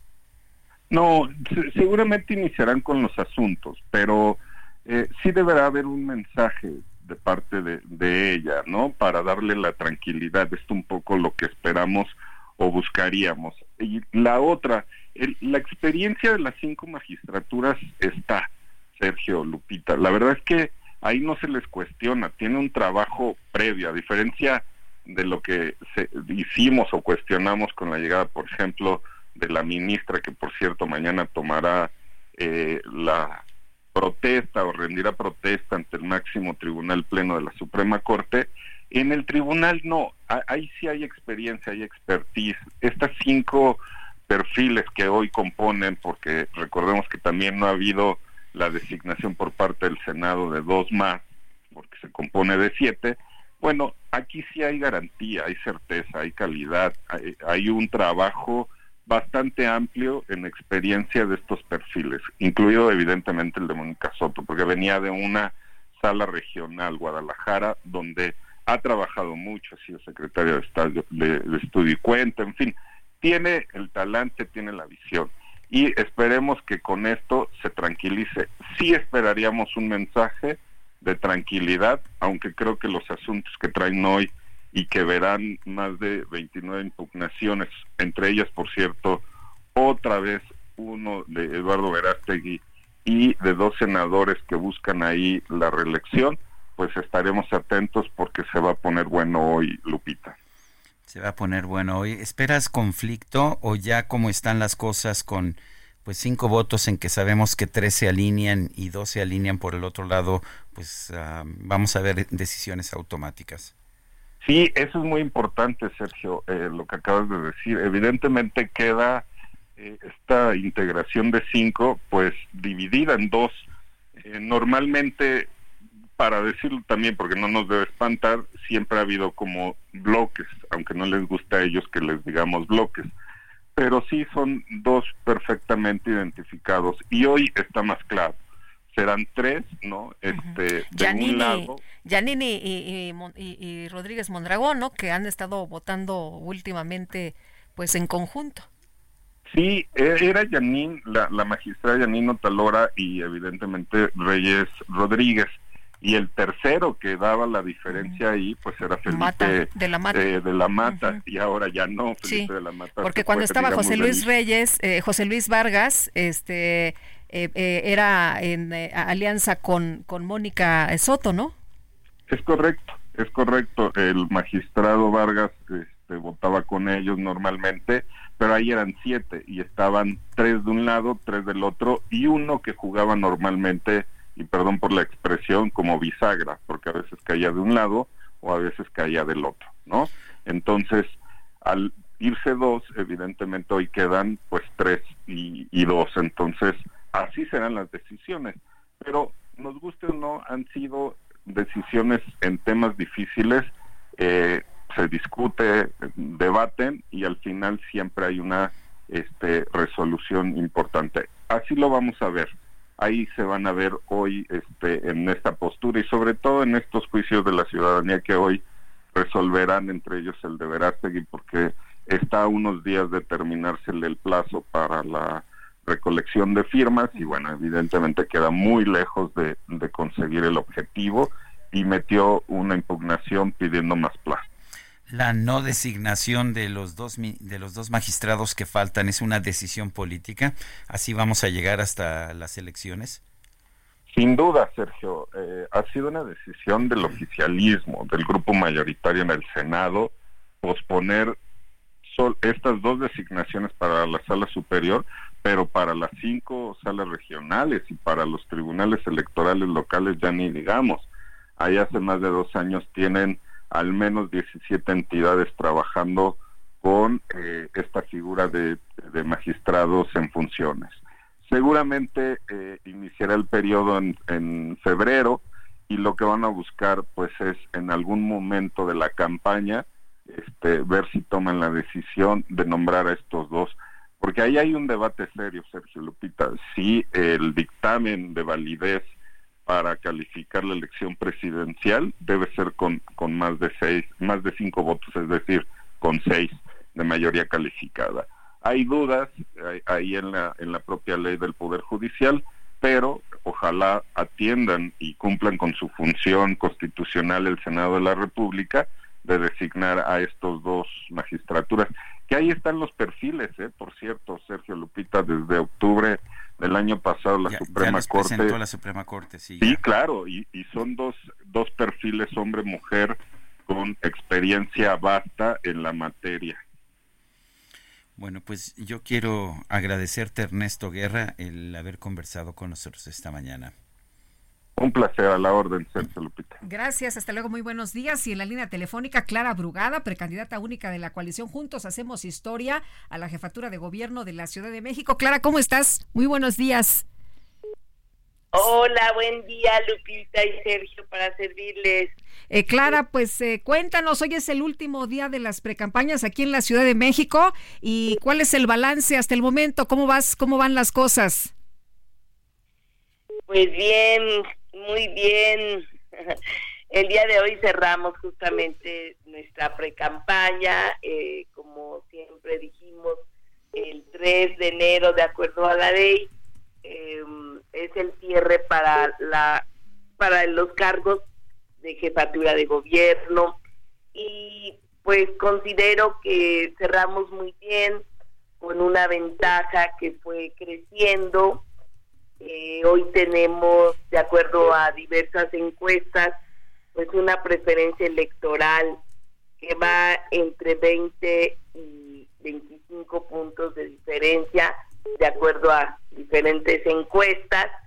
Y eso a mí me da mucho gusto porque pues habla de la preferencia que ha tenido la ciudadanía hacia Morena y hacia mi persona y pues eso también nos dice ya de este nuevo periodo que fue la precampaña en la que pudimos recorrer, pudimos acercarnos a miles, a miles y miles de personas con las que pudimos vernos, pudimos hablar, pudimos platicar, pude exponer mis propuestas.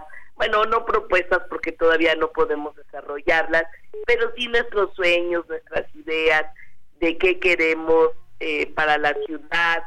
Pudimos comunicarnos con los militantes, con los simpatizantes, eh, constituimos nuestros eh, consejos, asesores, nuestros gabinetes de coordinación, eh, nuestros comités de campaña, instalamos el comité de campaña y otros más, un comité de la diversidad sexual, ayer un comité de jóvenes y una coordinación de movimientos sociales muy grande en donde hubo hay mucha efervescencia de participación. Por eso tuvimos que hacer instalación de comités temáticos recorrimos las 16 alcaldías por supuesto eh, llevamos a cabo 88 eventos en este recorrido le llamamos sentimientos, recoger los sentimientos de la ciudad. Y lo hicimos, escuchamos a la población, sus distintas problemáticas, y eso pues ayudó a que vayamos construyendo las propuestas. Recordemos que el mes, este mes de enero y febrero es para la sistematización, para la construcción de las propuestas, además de que vamos a echar a andar un- una metodología para que la población también pueda aportar propuestas para la agenda de gobierno y eso pues muy pronto la, la daremos a conocer. Clara, ¿cuál fue el momento de esta precampaña que, que más eh, le, le tocó emocionalmente, que más eh, le afectó como desde el punto de vista de las emociones? Pues yo, para mí fue el estar con los pueblos originarios, eh, algún recorrido que hice a, a un pueblo originario, a Xochimilco, en donde la población eh, expuso su problemática, pero no solo la expuso, llevó la propuesta, llevó la maqueta, llevó las ideas, llevó todo y, y- con mucho entusiasmo, con mucha alegría, expuso no solo sus, sus este, lo que le dolía a la comunidad, sus propuestas y lo que quería y el entusiasmo y la esperanza en los ojos de la gente de, de cómo ellos pensaban que se podía solucionar y de cómo ven eh, eh, que eh, veían en mí pues la solución. Eso a mí me llegó mucho y, y me, me gustó también el que la población pues estuviera organizada y tuviera todo y habían discutido y habían procesado, en fin. Eh, en otros recorridos que hice, también caminando, la gente ya sabía de las utopías y, y me decía y me hablaba de lugares en donde podían estar las, podía construirse las utopías, ¿no? En fin, como que en cada uno de los de las de los puntos de las colonias siempre había algo, Sergio, que, que a mí me llamaba mucho la atención. En el corredor Condesa, Roma, Hipódromo Condesa, pues también hubo mucha participación de la gente con propuestas, con problemáticas, con ideas. O en Tepito, ¿no? Que también fue un momento pues muy importante eh, en donde pues ellos expusieron su problemática, sus ideas, su propuesta allí, eh, muchos temas, ¿no? De, de cómo los murales y el muralismo para ellos, pues fue muy, era muy, muy importante. Me, me, fue- me llevaron en un recorrido a una pared donde no había nada, ¿no? Y me dijeron, aquí habían unos murales y nos lo quitaron y luego una niña me regaló una fotografía de murales que les habían quitado, ¿no? Es decir, para ellos era- son muy, muy importantes, pues, eh, la expresión cultural, el muralismo, en fin. Hay muchos momentos importantes en las precampaña, en las campañas en general, pero en esta precampaña de cómo la gente eh, visualiza eh, cómo podemos apoyarlos y sus cartitas, ¿no? Los papelitos que te dan, eh, la manera como se expresan su apoyo. Los jóvenes ayer, por ejemplo, me, me gustó mucho el evento de ayer, que es 2 de enero, con mucho frío en la mañana, y estaba pues el calor de, de los jóvenes, de la juventud, muy, eh, muy fuerte, muy grande. Y yo estoy muy contenta, cerramos esta pre-campaña con mucho cariño, con mucho entusiasmo, en medio de, de días difíciles, ¿no? Como es eh, entre la Navidad y Año Nuevo, entre días que uno pudiera pensar que la gente nada más está pensando en fiestas y fiestas y posadas, y no, la gente acude a cualquier actividad que uno se proponga, la gente ahí está, y cientos y cientos y eh, de, de gente, eh, miles en, en, en algunos eventos, muy entusiasmadas, muy entusiasmadas, ¿no? Estoy muy contenta de Muy bien. esta pre-campaña.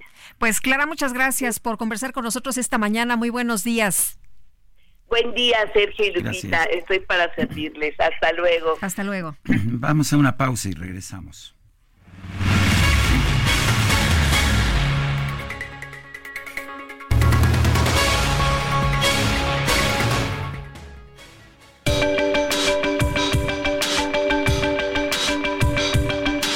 Sergio Sarmiento y Lupita Juárez quieren conocer tu opinión, tus comentarios o simplemente envía un saludo para ser más cálida esta mañana.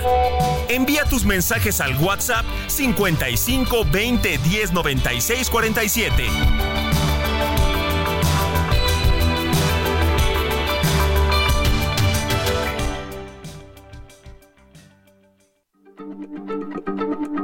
Heraldo Radio, la H se lee, se comparte, se ve y ahora también se escucha.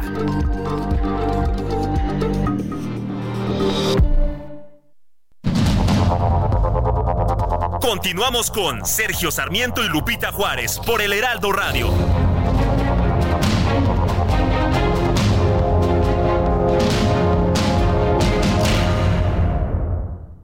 Claro que sí, Sergio, Lupita, amigos del Heraldo Radio, como siempre, qué placer, qué alegría estar con ustedes, iniciando el mes 2024, que a todos nos vaya muy bien.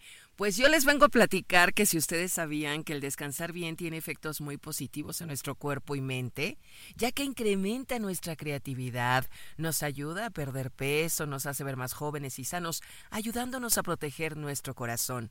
La pasión de Colchones Carreiro por más de 50 años es lograr que tú tengas el descanso que mereces. Un mejor descanso es una mejor calidad de vida.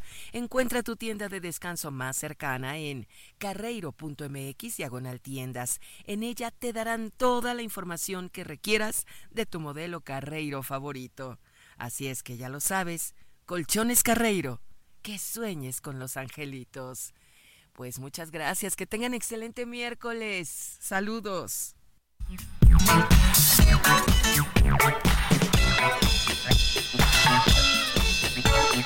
Work it, make it, do it, makes us harder, better, faster, stronger. More than power, power, never. Ever after work is over. Work it, make it, do it. ¿Cómo estuvo makes eso? us A ver, platícanos el chisme Ay, completo. ¿Qué?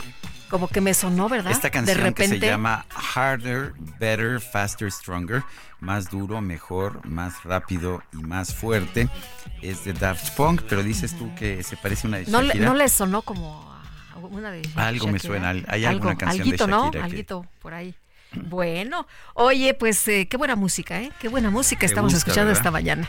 Y vámonos a los mensajes. Nos dice mm, Eh, muy buenos días, feliz año a todo el equipo del Heraldo Radio. El frío es más llevadero cuando se escuchan las noticias con el dúo dinámico de la radio. Quiero felicitar a Lupita Juárez por la excelsa selección musical. Yo Uf, uf, uf. lloré cuando vi el video de Daft Punk anunciando su separación. En fin, sí se separaron en el noven- en el en 21, ¿verdad? 2021. Eh, empezaron en los 90 y fueron un hit. eh, y en el 2021 creo que se separaron. Eh, dice, lloré cuando los vi anunciando su separación. En fin, no todo es bueno, no todo lo bueno es para siempre. Deseamos que México en este año despierte y se sacuda al mal gobierno. Postdata, no se vayan con la finta de las encuestas amañadas. Los quiere su entrañable admiradora Sonia Mendoza. Dice otra persona, Sergio, muy interesante tu jaque mate de hoy, Lía Guzmán. Y Ara Martínez Izquierdo dice feliz y bendecido año Sergio y Lupita. Igualmente para usted, doña Ara Martínez, muchas gracias. Bueno, pues son las nueve, las nueve de la mañana con cuatro minutos. Renunció la presidenta de la Universidad Harvard, Claudine Gay, después de ser acusada de plagio y en medio de críticas por su testimonio eh, previo al Congreso sobre el antisemitismo en el campus. Les preguntaron a ella y a otras dos rectoras de universidades que si pues pedir por la desaparición del pueblo de Israel era antisemitismo, si era aceptable, y las tres dijeron pues que dependía del contexto. Esto generó fuertes críticas, pero al final han sido acusaciones de plagio que pues parece que están claramente sustentadas las que han motivado su renuncia. Claudine Gay era no solo la primera mujer, bueno, la segunda mujer presidenta de Harvard, la primera mujer negra. En la línea telefónica, el doctor Marco Fernández, profesor investigador de la Escuela de Gobierno del TEC de Monterrey. Marco, gracias por tomar nuestra llamada. ¿Cómo ves esta esta decisión de Claudine Gay para renunciar a la presidencia, a la rectoría de, de Harvard? Hola Sergio, Lupita, eh, muy buenos días y Buenos feliz días. eh, año. Pues miren, creo que la decisión eh, se da en un contexto en donde, por un lado, eh, ha habido ya por, por los últimos meses una batalla ideológica en las universidades en Estados Unidos entre eh, los conservadores, la parte republicana, que considera a las universidades han eh, enfatizado un eje liberal y son selectivos en la forma en que censuran ciertos eh, eventos o discursos eh, públicos eh, generalmente ligados a, a la derecha y son más tolerantes eh, de, eh, del discurso liberal. En ese contexto, como tú describiste hace rato, eh, cuando se hace, eh, cuando ocurren los hechos lamentables de Israel, eh, la protesta en- comenzó porque se envió una carta de 30 estudiantes a, eh, a la universidad protestando eh, o culpando de, a Israel de la violencia que se estaba generando eh, en la región, en Medio Oriente. La presidenta, eh, la entonces todavía presidenta Claudine Gay, eh, hace dos cartas, la verdad, bastante eh, eh, pobres, en donde condena con, con tibieza este, los hechos y solo ante la presión eh, de la primera carta desafortunada, en la segunda explícitamente condena los actos de Hamas. En ese contexto, el 5 de diciembre, eh, manda el Congreso a hacer una, una audiencia de tres presidentas de universidades, la, la presidenta del MIT, la presidenta de la Universidad de Pensilvania y la presidenta todavía Claudine Gay de Harvard. Ahí a una pregunta explícita de, este, de una congresista republicana sobre si eh, las, eh, las, los discursos antisemitas que se habían estado observando en esas semanas eh, eran violatorios del, con- de la- del código de conducta de Harvard. La entonces presidenta Claudine Gay, pues lamentablemente contesta, eh, pues más con eh, un término legaloide, no quiere aceptar de manera explícita decir sí, lo, lo, lo, este, lo viola este, este código de conducta, sino que dice depende de las circunstancias y de ahí se agarra la congresista republicana para este para ser muy dura en sus críticas y decir se tiene usted por eso se tiene que ir de la universidad. La presión de eh, dado los malos testimonios de estos tres presidentas, primero le costó el trabajo a la presidenta de la Universidad de Pensilvania, Liz eh, que eh, renuncia en eh, pues precisamente por, por la presión en la propia universidad y de los donantes de la universidad eh, que habían visto un mal liderazgo y piden, eh, empiezan presiones similares contra la presidenta de Harvard.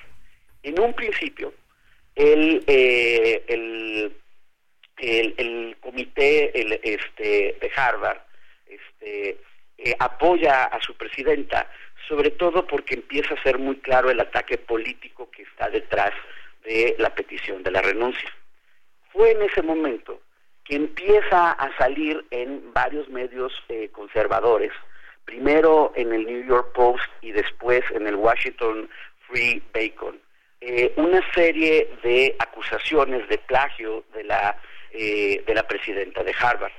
Y lamentablemente, pues estas acusaciones, aunque políticamente motivadas, pues, eh, pues cuando se empiezan a comparar textos de parte de su tesis doctoral y de múltiples de sus artículos publicados, pues sí se nota eh, eh, ya sea eh, eh, párrafos o, eh, o líneas de, de- artículos literalmente copiados de otros eh, de otros artículos sin citarlos adecuadamente.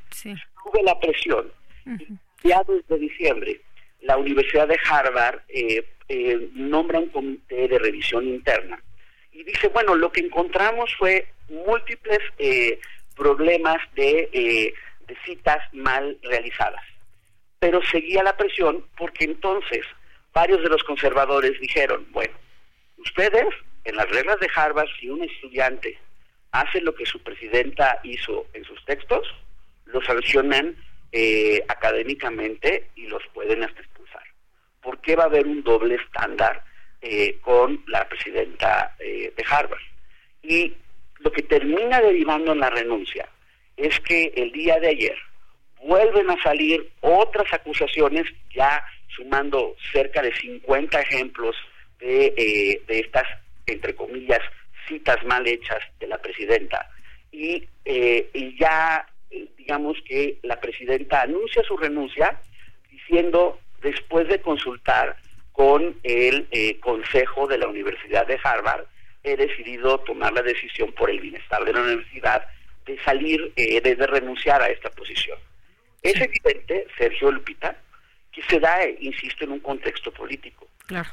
Lamentablemente, pues sí, eh, las faltas eh, cometidas por, por parte de la presidenta terminan eh, pues dándole los, los instrumentos. Sí, es, es la gota que derrama el vaso, ¿no? Es la nota que eh, es la gota que ya de plano pues ya no puede sostener a la presidenta en su posición y bueno, porque también decían a lo mejor pues eh, te equivocaste y, y, bueno, cualquiera se puede equivocar en alguna cita o, tuviste un olvido, pero pues lo que mencionas, eh, eh, doctor, es, a ver, no fue un trabajo, fueron un montón y aparte en este contexto político.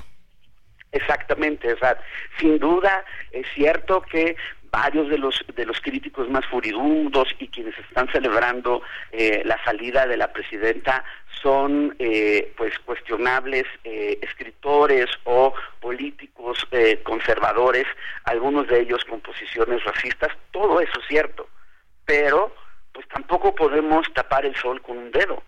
Lamentablemente, sí son más de 50 ejemplos y ahí están publicados párrafo a la izquierda del autor eh, eh, plagiado, eh, párrafo a la derecha de los textos de Claudine Gay y prácticamente son los mismos cambiándole una o dos palabras y sin citar. Y eso sí, eh, como han dicho los críticos, en el código de ética de Harvard y en cualquier otra universidad, eso se considera plagio. Y pues la presión hizo que pues dos semanas después 15 de diciembre todavía el Consejo de Harvard apoya eh, unánimemente a su presidenta.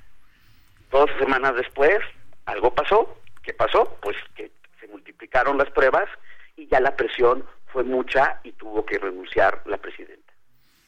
Bueno, de hecho yo le eché un vistazo a las citas en particular y creo que pues que no hay duda de que se trataba de un plagio, a lo mejor no tan extenso como de alguna ministra de la Suprema Corte de Justicia en México, pero suficiente como para que no te admitieran la tesis allá en Harvard. Suficiente y sobre todo, la verdad, perdón, qué bueno que lo mencionas, Sergio. Allá eh, todavía hay eh, vergüenza y ante la vergüenza y la presión, pues ni modo se toma la decisión de, de- de renunciar.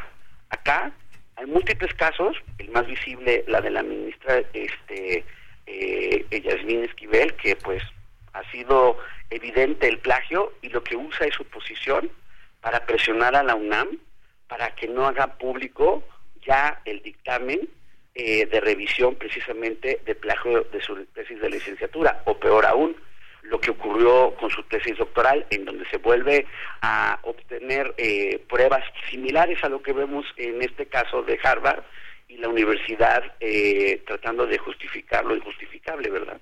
Entonces sí vemos las diferencias de un lado al otro.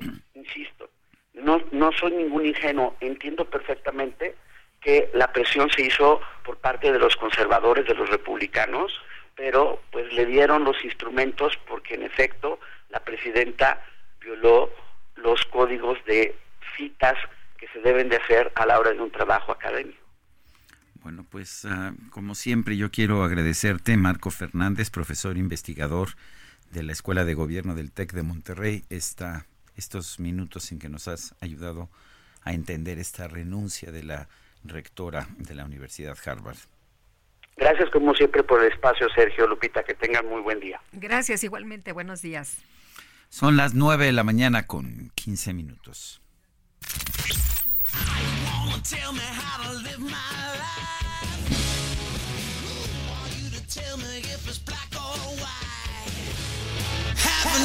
La micro deportiva. Y ya está con nosotros la micro deportiva Julio Romero. ¿Cómo te va? Muy buenos días. Muy bien, mi querida Lupita. Sergio, muy buenos días. Amigos del auditorio, qué placer saludarles. Seguimos en la fiesta. Esta micro sigue en la fiesta, no paramos. Eh, seguramente hasta el domingo o lunes, ¿eh? Si me apuran, hasta el lunes. Porque, eh, pues, esta es, es- es fiesta. Esta micro ya saben que es fiesta, es música, a veces deportes. Entonces, la verdad es que la pasamos, la pasamos muy bien en este arranque de año. Pero, pues sí, tenemos que trabajar. Tenemos que trabajar y arrancamos con información que viene desde España. La nueva jugadora de Tigres de la U de Nuevo León, Jennifer Hermoso, ratificó ante un juez que el beso que recibió por parte del expresidente de la Real Federación Española, Luis Rubiales, tras conquistar la Copa del Mundo Femenil, no fue consentido. Además de que recibió presiones para retirar su denuncia y salir en la defensa del exdirectivo. La delantera viajó a su país para presentarse en la Audiencia Nacional en Madrid para ratificar sus declaraciones. Eh, todo bien, solo quería felicitaros el año. eh, ya luego el, proceso seguirá su curso y agradeceros el apoyo que habéis tenido muchas veces conmigo, muchos de vosotros y, y que os vaya todo genial. Ha sido larga, ha sido larga. Ha sido bien, ha sido bien.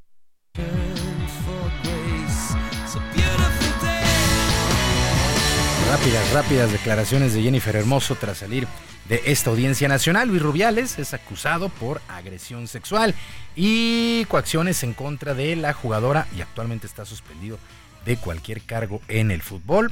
Se continúa este proceso por este polémico, polémico beso que le dio Luis Rubiales a Jennifer Hermoso. Y bueno, pues decíamos el día de ayer, pues la nota importante que dejó a los Tuzos o a las Tuzas del Pachuca y llega con las Amazonas, con este equipo de Tigres, por si algo le hacía falta a las Amazonas. Bueno, ya que estamos en España, muy rápido se, eh, reanudó pues la liga, la fecha 19 resultados el día de ayer, el Valencia venció 3 por 1 al Villarreal, la Real Sociedad y a la vez empataron a 1, el Rayo Vallecano se impuso 2 por 0 al Getafe. Hoy a las 12 de la tarde con 15 minutos, tiempo de la Ciudad de México. El Celta de Vigo estará enfrentando al Betis y el Real Madrid se medirá al Mallorca. Por cierto, será el primer duelo de Carlo Ancelotti luego de renovar dos años más con la entidad merengue y terminar con los rumores de que se iría a dirigir a la selección de Brasil. Creo que ha sido una re- renovación bastante sencilla, no, no lo hemos, eh, hemos solo concordado mm, entre los dos, sin, sin problemas, sin duda. Ha tenido una renovación muy rápida y, y repito lo que he dicho el otro día, muy feliz, muy contento de seguir eh, otros eh, dos años como entrenador del, de Real Madrid.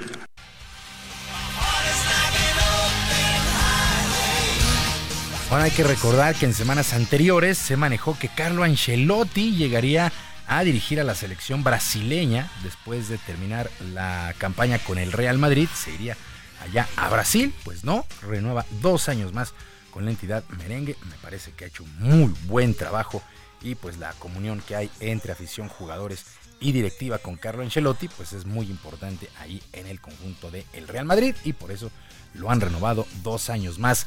En lo que corresponde al balompié local, las negociaciones entre Cruz Azul y las Chivas por los servicios del atacante Alexis Vega se han detenido.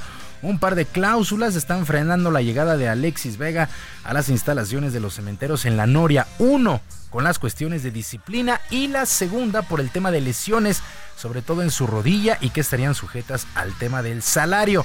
De momento Cruz Azul es el equipo con más movimientos de cara al clausura 2024, empezando por el técnico Martín Anselmi. Además llegaron los jugadores Gabriel Fernández, el Toro Fernández que viene de Pumas, Lorenzo Farabelli, Gonzalo Piovi, Kevin Mier, Camilo Cándido y Luis Jiménez.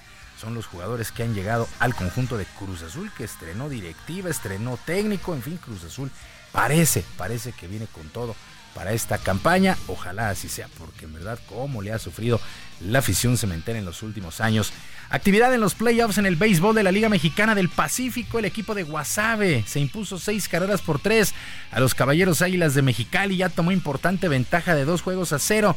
Mientras que los Mayos de Navojoa vencieron cuatro por una a los Naranjeros de Hermosillo. Este compromiso se empató un juego por bando. Los Tomateros de Culiacán también toman eh, ventaja de dos por cero. Vencieron 4 por 0 a los Cañeros de los Mochis, mientras que los Charros de Jalisco 4 a 2 vencieron a los Venados de Mazatlán 1 a 1. Está la serie, el día de hoy hay descanso y las series se reanudan el día de mañana. Recordar que son a ganar 4 de posibles 7 duelos. Avanza el mejor perdedor. En fin, los primeros playoffs la primera ronda de playoffs en la mexicana del Pacífico. Y de cara a la última semana de temporada regular en el fútbol americano de la NFL, el head coach de los acereros de Pittsburgh, Mike Tomlin, decidió darle la titularidad a Mason Rudolph como mariscal de campo para el compromiso que sostendrán el próximo sábado ante los Cuervos de Baltimore. Hay que recordar que Kenny Pickett se lesionó y Mitchell Trubisky tuvo un bajo rendimiento, por lo que Rudolph se hizo cargo de los controles la semana anterior contra Seattle, lanzó 274 yardas y aunque Pickett ya está listo, pues Tomlin ha tomado la decisión. Los acereros de Pittsburgh tienen posibilidades reales de meterse a los playoffs, pero tendrán que ganarle a los Cuervos de Baltimore, el mejor equipo el mejor equipo de toda la liga se llaman los Cuervos de Baltimore y además están jugando de una manera espectacular, bien balanceados con una defensa que presiona en todo momento y una ofensiva bien variada, ¿eh? bien variada. Lamar Jackson está impresionante. Como Eh, en sus mejores tiempos, ¿eh? son los, sí, como en sus mejores tiempos, exactamente, recordando que alguna vez fue el jugador más valioso. Son cinco lugares los que quedan para los, para los playoffs. Eh, en la nacional, Dallas y Filadelfia, ahí se andan disputando el liderato de la división. San Francisco va a ser el mejor equipo de la conferencia, pero no me parece que estén tan fuertes de cara. Dan unos tumbos Filadelfia y los vaqueros de Dallas. Y así está la cosa. En la americana está pues, los cuervos de Baltimore, por ahí está Miami, por ahí está Jacksonville, por ahí están los Browns. Y Miami está- va contra los Bills, ¿no? Este fin Miami semana. contra los Bills. Va a estar buenísima la, la última semana. Hay dos juegos el sábado y el resto el domingo. Así llega a su fin la campaña regular en la NFL. Ayer platicamos, tuviste la chance de ver los, los juegos semifinales de, de, de co- colegial. A mí me encanta el fútbol colegial y vi los dos. Estuvieron- Los dos grandes juegos.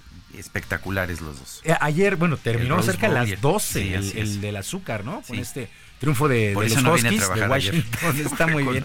De los Huskies de Washington sobre los cuernos largos de Texas. Ustedes pensaron que iba a tomar una semana de vacaciones, no. Quería ver ese juego. Nada más. Sí. Los dos estuvieron espectaculares. Pero Sí. bueno, el próximo eh, 8 es el- El la lunes, final, es en, la en final. Houston. Sí, el lunes Y además final. va a ser una final interesante. El número uno contra el número dos, Michigan contra los Huskies. Contra de los Washington. Huskies de Washington. Va a estar buenísimo. Eh, bueno, Alabama, que en los últimos años. Sí, ahora sí no, pero le faltó, bueno, a los dos les faltó un poquito. Las dos, los dos juegos terminaron con cuartas oportunidades y gol. Así es, así, así de es. emocionantes estuvieron los dos. Bueno, en fin, así las cosas. Bueno, también continúa el abierto de tenis de Brisbane. El abierto de Brisbane Qué que sirvió ver a Nadal, de ¿eh? Para- regreso a Nadal, que ayer lo platicamos, eh, cayó en dobles, en dobles. eh, Sí. eh, y ahí, ahí Pero le regresó. ganó a Dominic Thiem Y en el día de ayer le ganó a. Dominic Thiem 7-6 y 6-1. Por cierto, con esta victoria se convierte en el cuarto jugador con más victorias en la historia del tenis de por vida.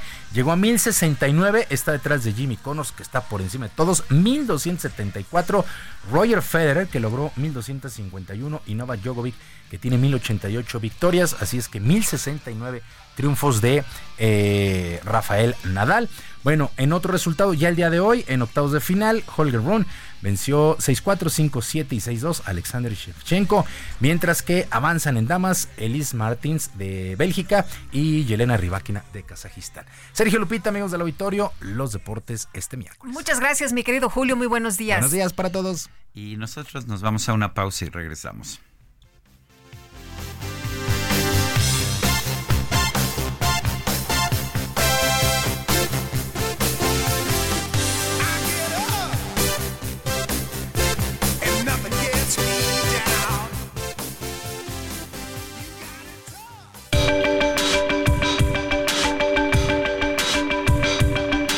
Sergio Sarmiento y Lupita Juárez quieren conocer tu opinión, tus comentarios o simplemente envía un saludo para ser más cálida esta mañana. Envía tus mensajes al WhatsApp 55 20 10 96 47.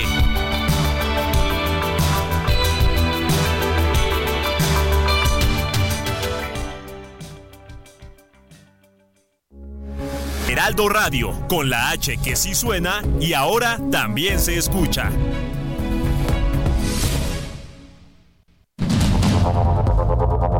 Continuamos con Sergio Sarmiento y Lupita Juárez por el Heraldo Radio.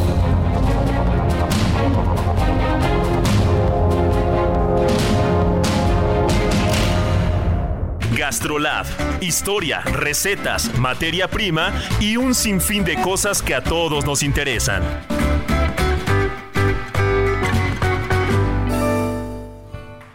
Hola amigos del Heraldo Radio, soy el chef Israel Arechiga de Gastrolab y esta va a ser una pierna enchilada con estos adobos que tanto caracterizan a la cocina mexicana y que son espectaculares. Para esto necesitaremos 6 chiles anchos sin semilla, 6 chiles guajillos sin semillas. Si quieren que pique con un par de cascabeles o 3 o 4 piezas de árbol seco son fundamentales, dos piezas de chile chipotle seco, que eso le va a dar el sabor ahumado y bastante perfumado también, un tercio de vinagre de manzana, que la acidez es fundamental en los adobos, granos de pimienta negra, más o menos un puñito chico será suficiente, semillas de comino, un par de cucharaditas de orégano, hojas de laurel, canela, ajo y ahora sí con todos estos ingredientes, lo único que falta es ir a gastrolabweb.com donde si buscan cómo preparar una pierna enchilada, tendremos la receta y el paso a paso.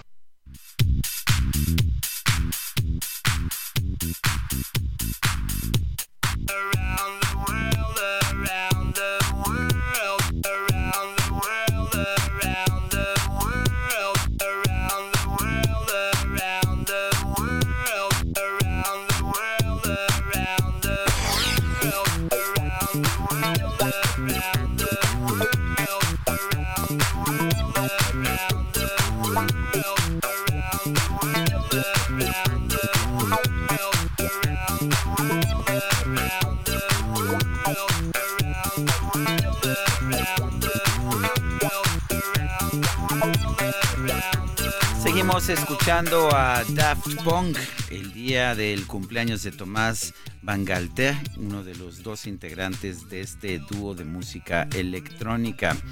Daft Punk. En, este, en esta mañana estamos escuchando Around the World, alrededor del mundo. ¿Cómo se llamó la canción? Around the World, alrededor del Ay, mundo. ay, ay. Bueno. Está fácil, ¿no? Está fácil.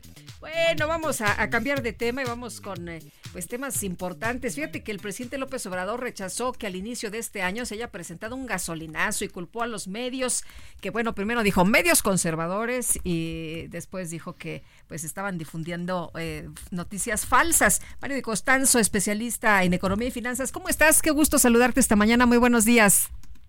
¿Qué tal? Muy buenos días. Un saludo a ti, a tu equipo y a todo tu auditorio un feliz año. Gracias, igualmente. Eh, Mario, pues, eh, ¿cómo ves esto que ha dicho el presidente Andrés Manuel López Obrador? Todo mundo señaló que eran puras mentiras, esto de las alzas en las gasolinas. Se señaló a quienes postearon información de que la gasolina estaba en 28, 29 pesos. Pero tú, ¿cómo ves? ¿Hay alza o no hay alza a las gasolinas? Mira, definitivamente sí hay alza. eh, eh, eh, eh, es, es entendible porque además el- que la gente haya se haya confundido y, y- y muchos piensen que no haya aumentado. Por ejemplo, ayer aquí en la Ciudad de México el precio de la gasolina era de 23.50. Esto pude, pude verificarlo incluso personalmente, pero hay que recordar que el precio de la gasolina es por regiones, entonces a lo mejor alguien ve en, su gasolinera que está a 21 eh, y, ev- y evidentemente no lo va a pensar. Pero te voy a dar unos datos que están tomados de la página de la Comisión Reguladora de Energía, pues para que, para que con las cifras nos demos cuenta si es o no un gasolinazo. Yo insisto en que es un gasolinazo. Y te voy a dar un ejemplo en 2018. En 2018 el tipo de cambio era de 19.22 pesos por dólar. La gasolina en promedio costaba 18.63 pesos con un diferencial con los Estados Unidos de 6.36 pesos. Es decir, la gasolina en México en el 2018 era más cara que en Estados Unidos por 18.36 pesos, por 6.36 pesos. Para 2024, el tipo de cambio es de 16.96 y la gasolina está a 23 pesos por litro, con un diferencial con los Estados Unidos de 105%.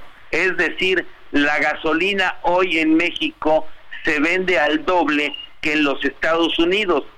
Y mientras tanto, el tipo de cambio se apreció, la gasolina aumentó 23.45%, el diferencial con Estados Unidos se duplicó y el IEPS, que era un impuesto que Andrés Manuel dijo que iba a eliminar, ha crecido 37%.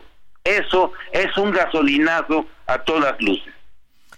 El- estamos viendo, de hecho, que eh, en un momento dado el presidente se alardeaba, lo hizo frente al presidente Joe Biden de Estados Unidos, que la gasolina en México era más barata, pero pues ahora está mucho más cara aquí en México que en Estados Unidos. ¿A qué se debe? Déjame, déjame decirte, eh, eh, Sergio, que eh, eh, lo, lo que dice el presidente sucedió solamente en, en un solo mes y sucedió en el 2020, cuando la gasolina en México fue más barata que en los Estados Unidos. Pero en promedio, en promedio, la gasolina en México ha sido más cara que en los Estados Unidos en un promedio de entre el 70 y el 100%. Por ejemplo, yo lo tengo la, la tablet, tengo los datos de la de la CRE y te puedo decir que, por ejemplo, en diciembre de 2023 el diferencial fue de 10 pesos, en enero de 2023 el diferencial fue de 6.88 pesos y este diferencial se ha venido incrementando. ¿Qué quiere decir esto? Que mientras que la gasolina en Estados Unidos ha ido reduciendo su precio, en México ha ido aumentando eh, ligeramente su precio. Y eso lo podemos ver incluso con las estadísticas que publica la Oficina de Información de Energía de los Estados Unidos. Por ejemplo, eh, en el mes de agosto el precio de la gasolina regular Costa del Golfo, que es el precio relevante para México, era de 3.46 dólares por galón. Para enero de 2024, este precio es de 2.5 dólares por galón.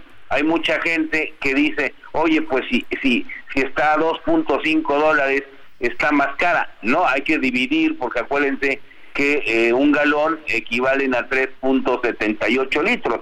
Entonces, si hacemos la conversión, pues de ahí se va viendo que en promedio además este diferencial de precios entre México y Estados Unidos se ha venido, como te comento, se ha venido incrementando y precisamente en la administración de López Obrador ha sido este diferencial de los más altos en promedio de la serie. Si nosotros vemos, por ejemplo, en el 2018, este diferencial eh, entre México y Estados Unidos era más o menos de 5 pesos, fue por ejemplo en enero del 2018, fue de 8 pesos en diciembre del 2018, pero nada que ver con los datos que estamos observando más recientemente. Por ejemplo, en el 2019 el diferencial fue de eh, 19 pesos en el mes de julio, en el mes todavía de enero de 2020, cuando ustedes recordarán que la gasolina empezó a caer eh, a nivel mundial, incluso eh, al- el, precio del petróleo registró niveles negativos en su precio, algo nunca antes visto como consecuencia de la pandemia. Luego los mercados se normalizaron, pero este diferencial entre eh, de- en los precios de la gasolina entre México y Estados Unidos, pues sí se ha venido incrementando y todavía más sobre sobre todo en eh, la administración de López Obrador, con excepción del 2020, en donde este fenómeno fue a nivel mundial y los diferenciales más o menos eh, se cerraron, aún así, solamente en el mes eh, de junio, si no mal recuerdo, fue cuando se dio este cambio en los precios entre México y Estados Unidos, pero sucedió solamente un mes y en toda la serie pues no ha sido así. Hay que recordar también que México tiene un precio especial de la gasolina para la zona fronteriza, pero esto no quiere decir que sea el precio a nivel nacional. Me parece que López Obrador, como siempre, juega eh, con su discurso pues para vender una realidad que no lo es. Si lo bueno, porque dice, hoy- de hecho, dice que, que los eh, gasolinazos ocurrían en las administraciones pasadas, ¿no? Que, ne- que no ha habido gasolinazos. Mira, eh, eso también de que no ha habido ga- gasolinazos es, es un decir también de López Obrador, porque si vemos, por ejemplo, cómo ha venido aumentando la gasolina en su administración, pues también vemos que ha habido aumentos, eh, pues yo te diría, importantes eh, en, los diferenciales de precio entre México y Estados Unidos, entre entre la, entre los mismos precios. Por ejemplo, en el 2019 la gasolina tuvo un crecimiento a lo largo del año de 7.8%. En el 2020 no por este fenómeno eh, que se observó a nivel internacional, pero por ejemplo en el 2021 la gasolina se incrementó 11%, en el 2022 la gasolina se aumentó 7.48%, entonces eh, pues eh, gasolinazos e incrementos de la gasolina lo ha habido y estos incrementos se han debido fundamentalmente al eh, efecto que tiene el IEPS. Hay que recordar que hoy nosotros por cada litro de gasolina que adquirimos o que le ponemos a nuestro auto, estamos pagando 6 pesos de IEPS. Es decir, si una persona llena su tanque eh, o carga 50 litros, pues estará pagando un promedio de 308 pesos de impuestos por concepto de IEPS, más más o menos 200 pesos por concepto de IVA, eh, lo que viene representando pues un porcentaje muy importante del eh, precio que nosotros pagamos para llenar nuestro tanque de gasolina, que si estamos hablando que si un tanque de gasolina hoy de 50 litros andamos llenando con unos 1.100 pesos, pues 500 pesos son de estos dos impuestos, IVA y IEPS. Cuando hay que recordar que en su propia campaña Él ofreció eliminar el IEP y el IEP se ha, se ha incrementado, la tasa de IEP se ha incrementado durante la presente administración en más o menos 37%. Mario, muchas gracias como siempre por platicar con nosotros. Que tengas buen día.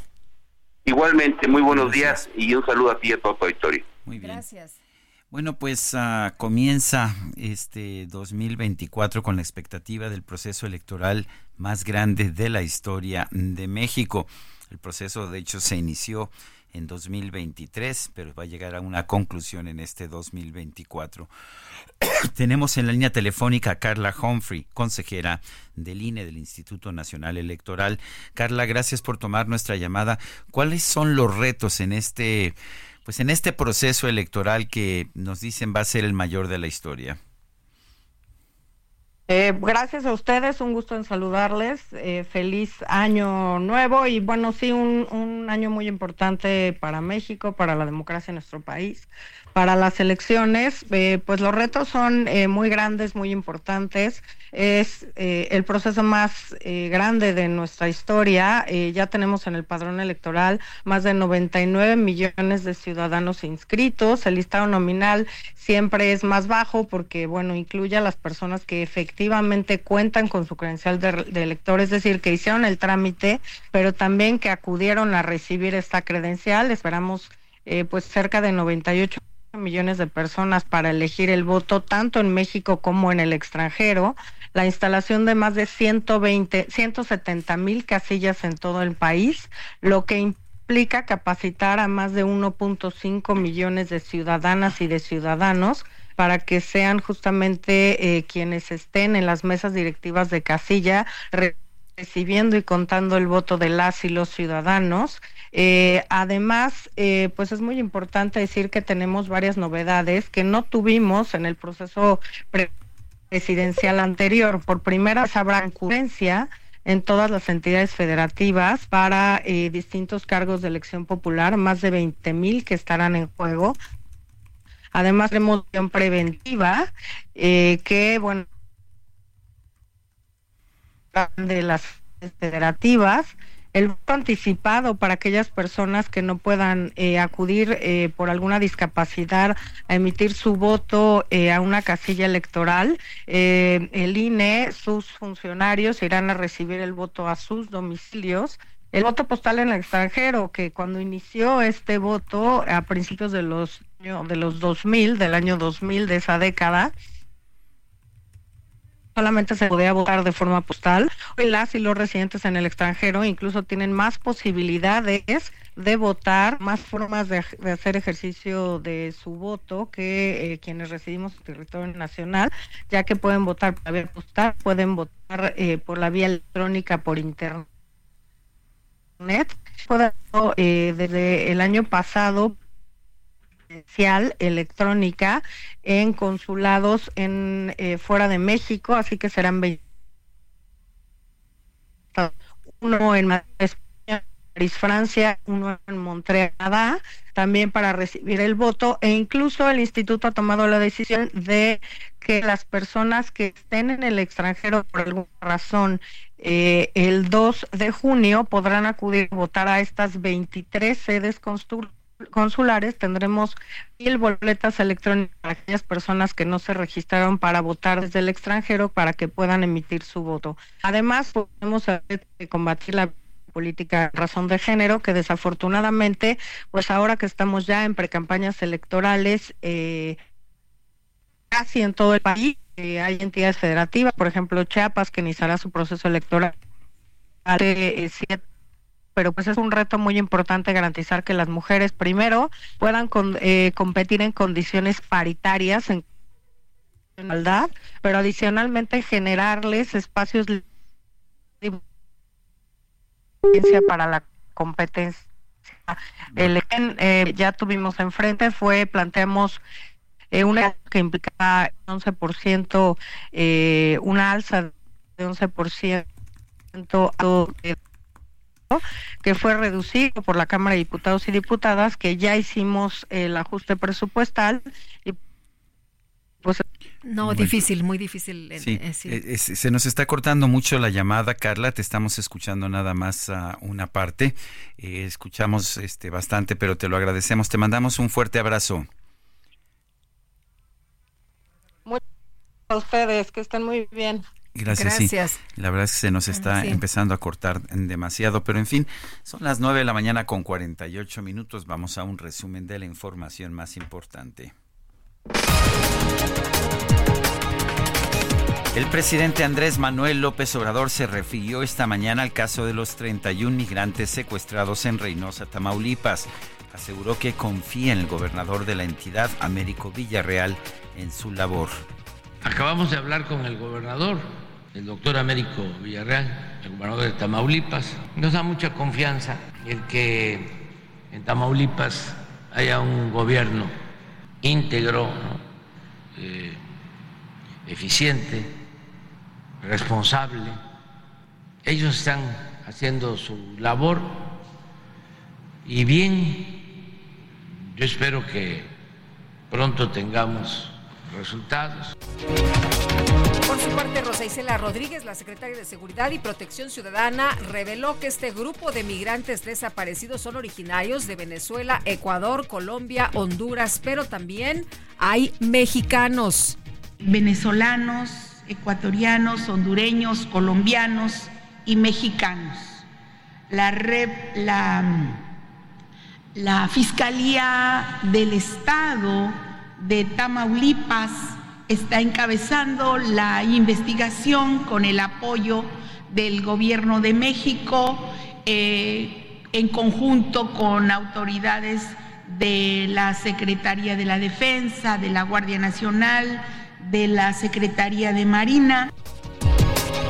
En este espacio radiofónico, Raimundo Ramos, representante del Comité de Derechos Humanos de Tamaulipas en Nuevo Laredo, afirmó que le compete a la Fiscalía General de la República hacer una investigación sobre esta, este secuestro masivo, considerando que los desaparecidos son extranjeros.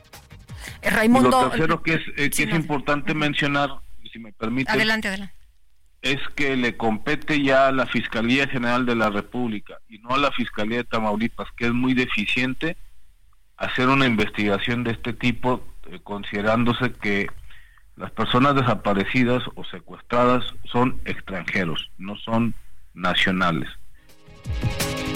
Aunque la secretaria de Seguridad dice que entre estas personas sí hay mexicanos. En una vivienda ubicada en Tlanepantla, en el Estado de México, al menos ocho personas resultaron intoxicadas, al parecer por inhalación de monóxido de carbono. Cuando menos 73 personas murieron y más de 170 resultaron heridas por dos explosiones en el cementerio de la ciudad iraní de Kerman, donde se conmemoraba el cuarto aniversario del asesinato del teniente general Qasem Soleimani y que fueron consideradas como un acto terrorista por las autoridades de Irán. Esto lo informó la agencia oficial IRNA.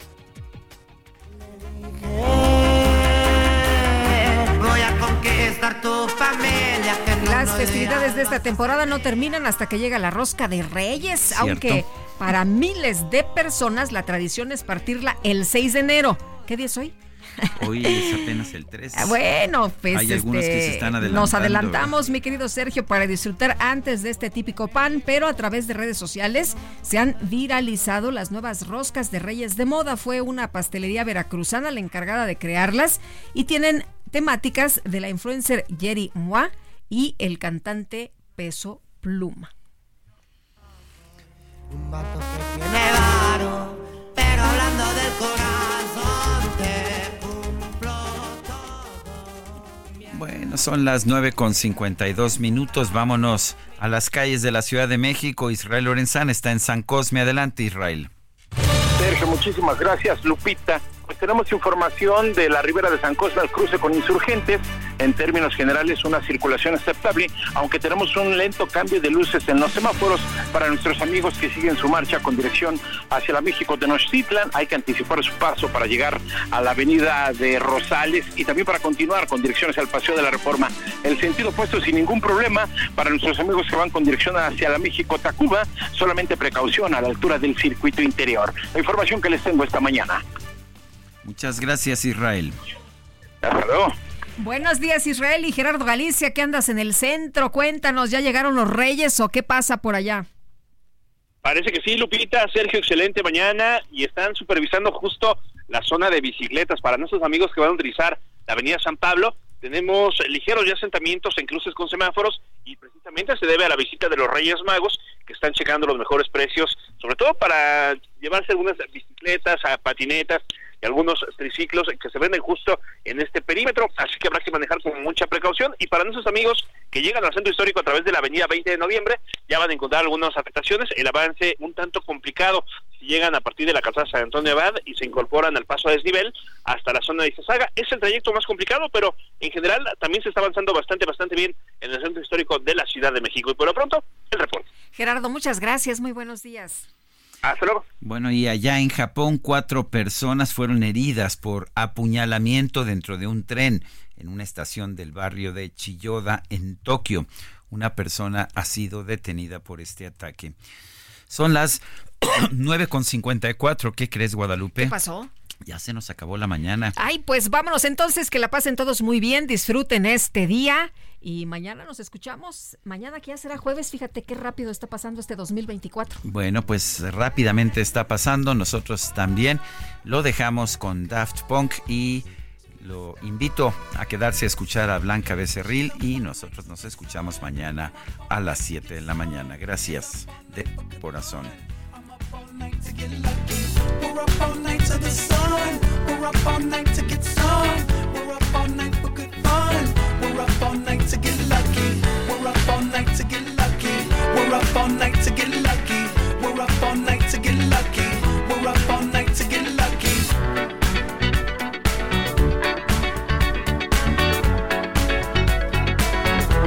The present has no ribbon.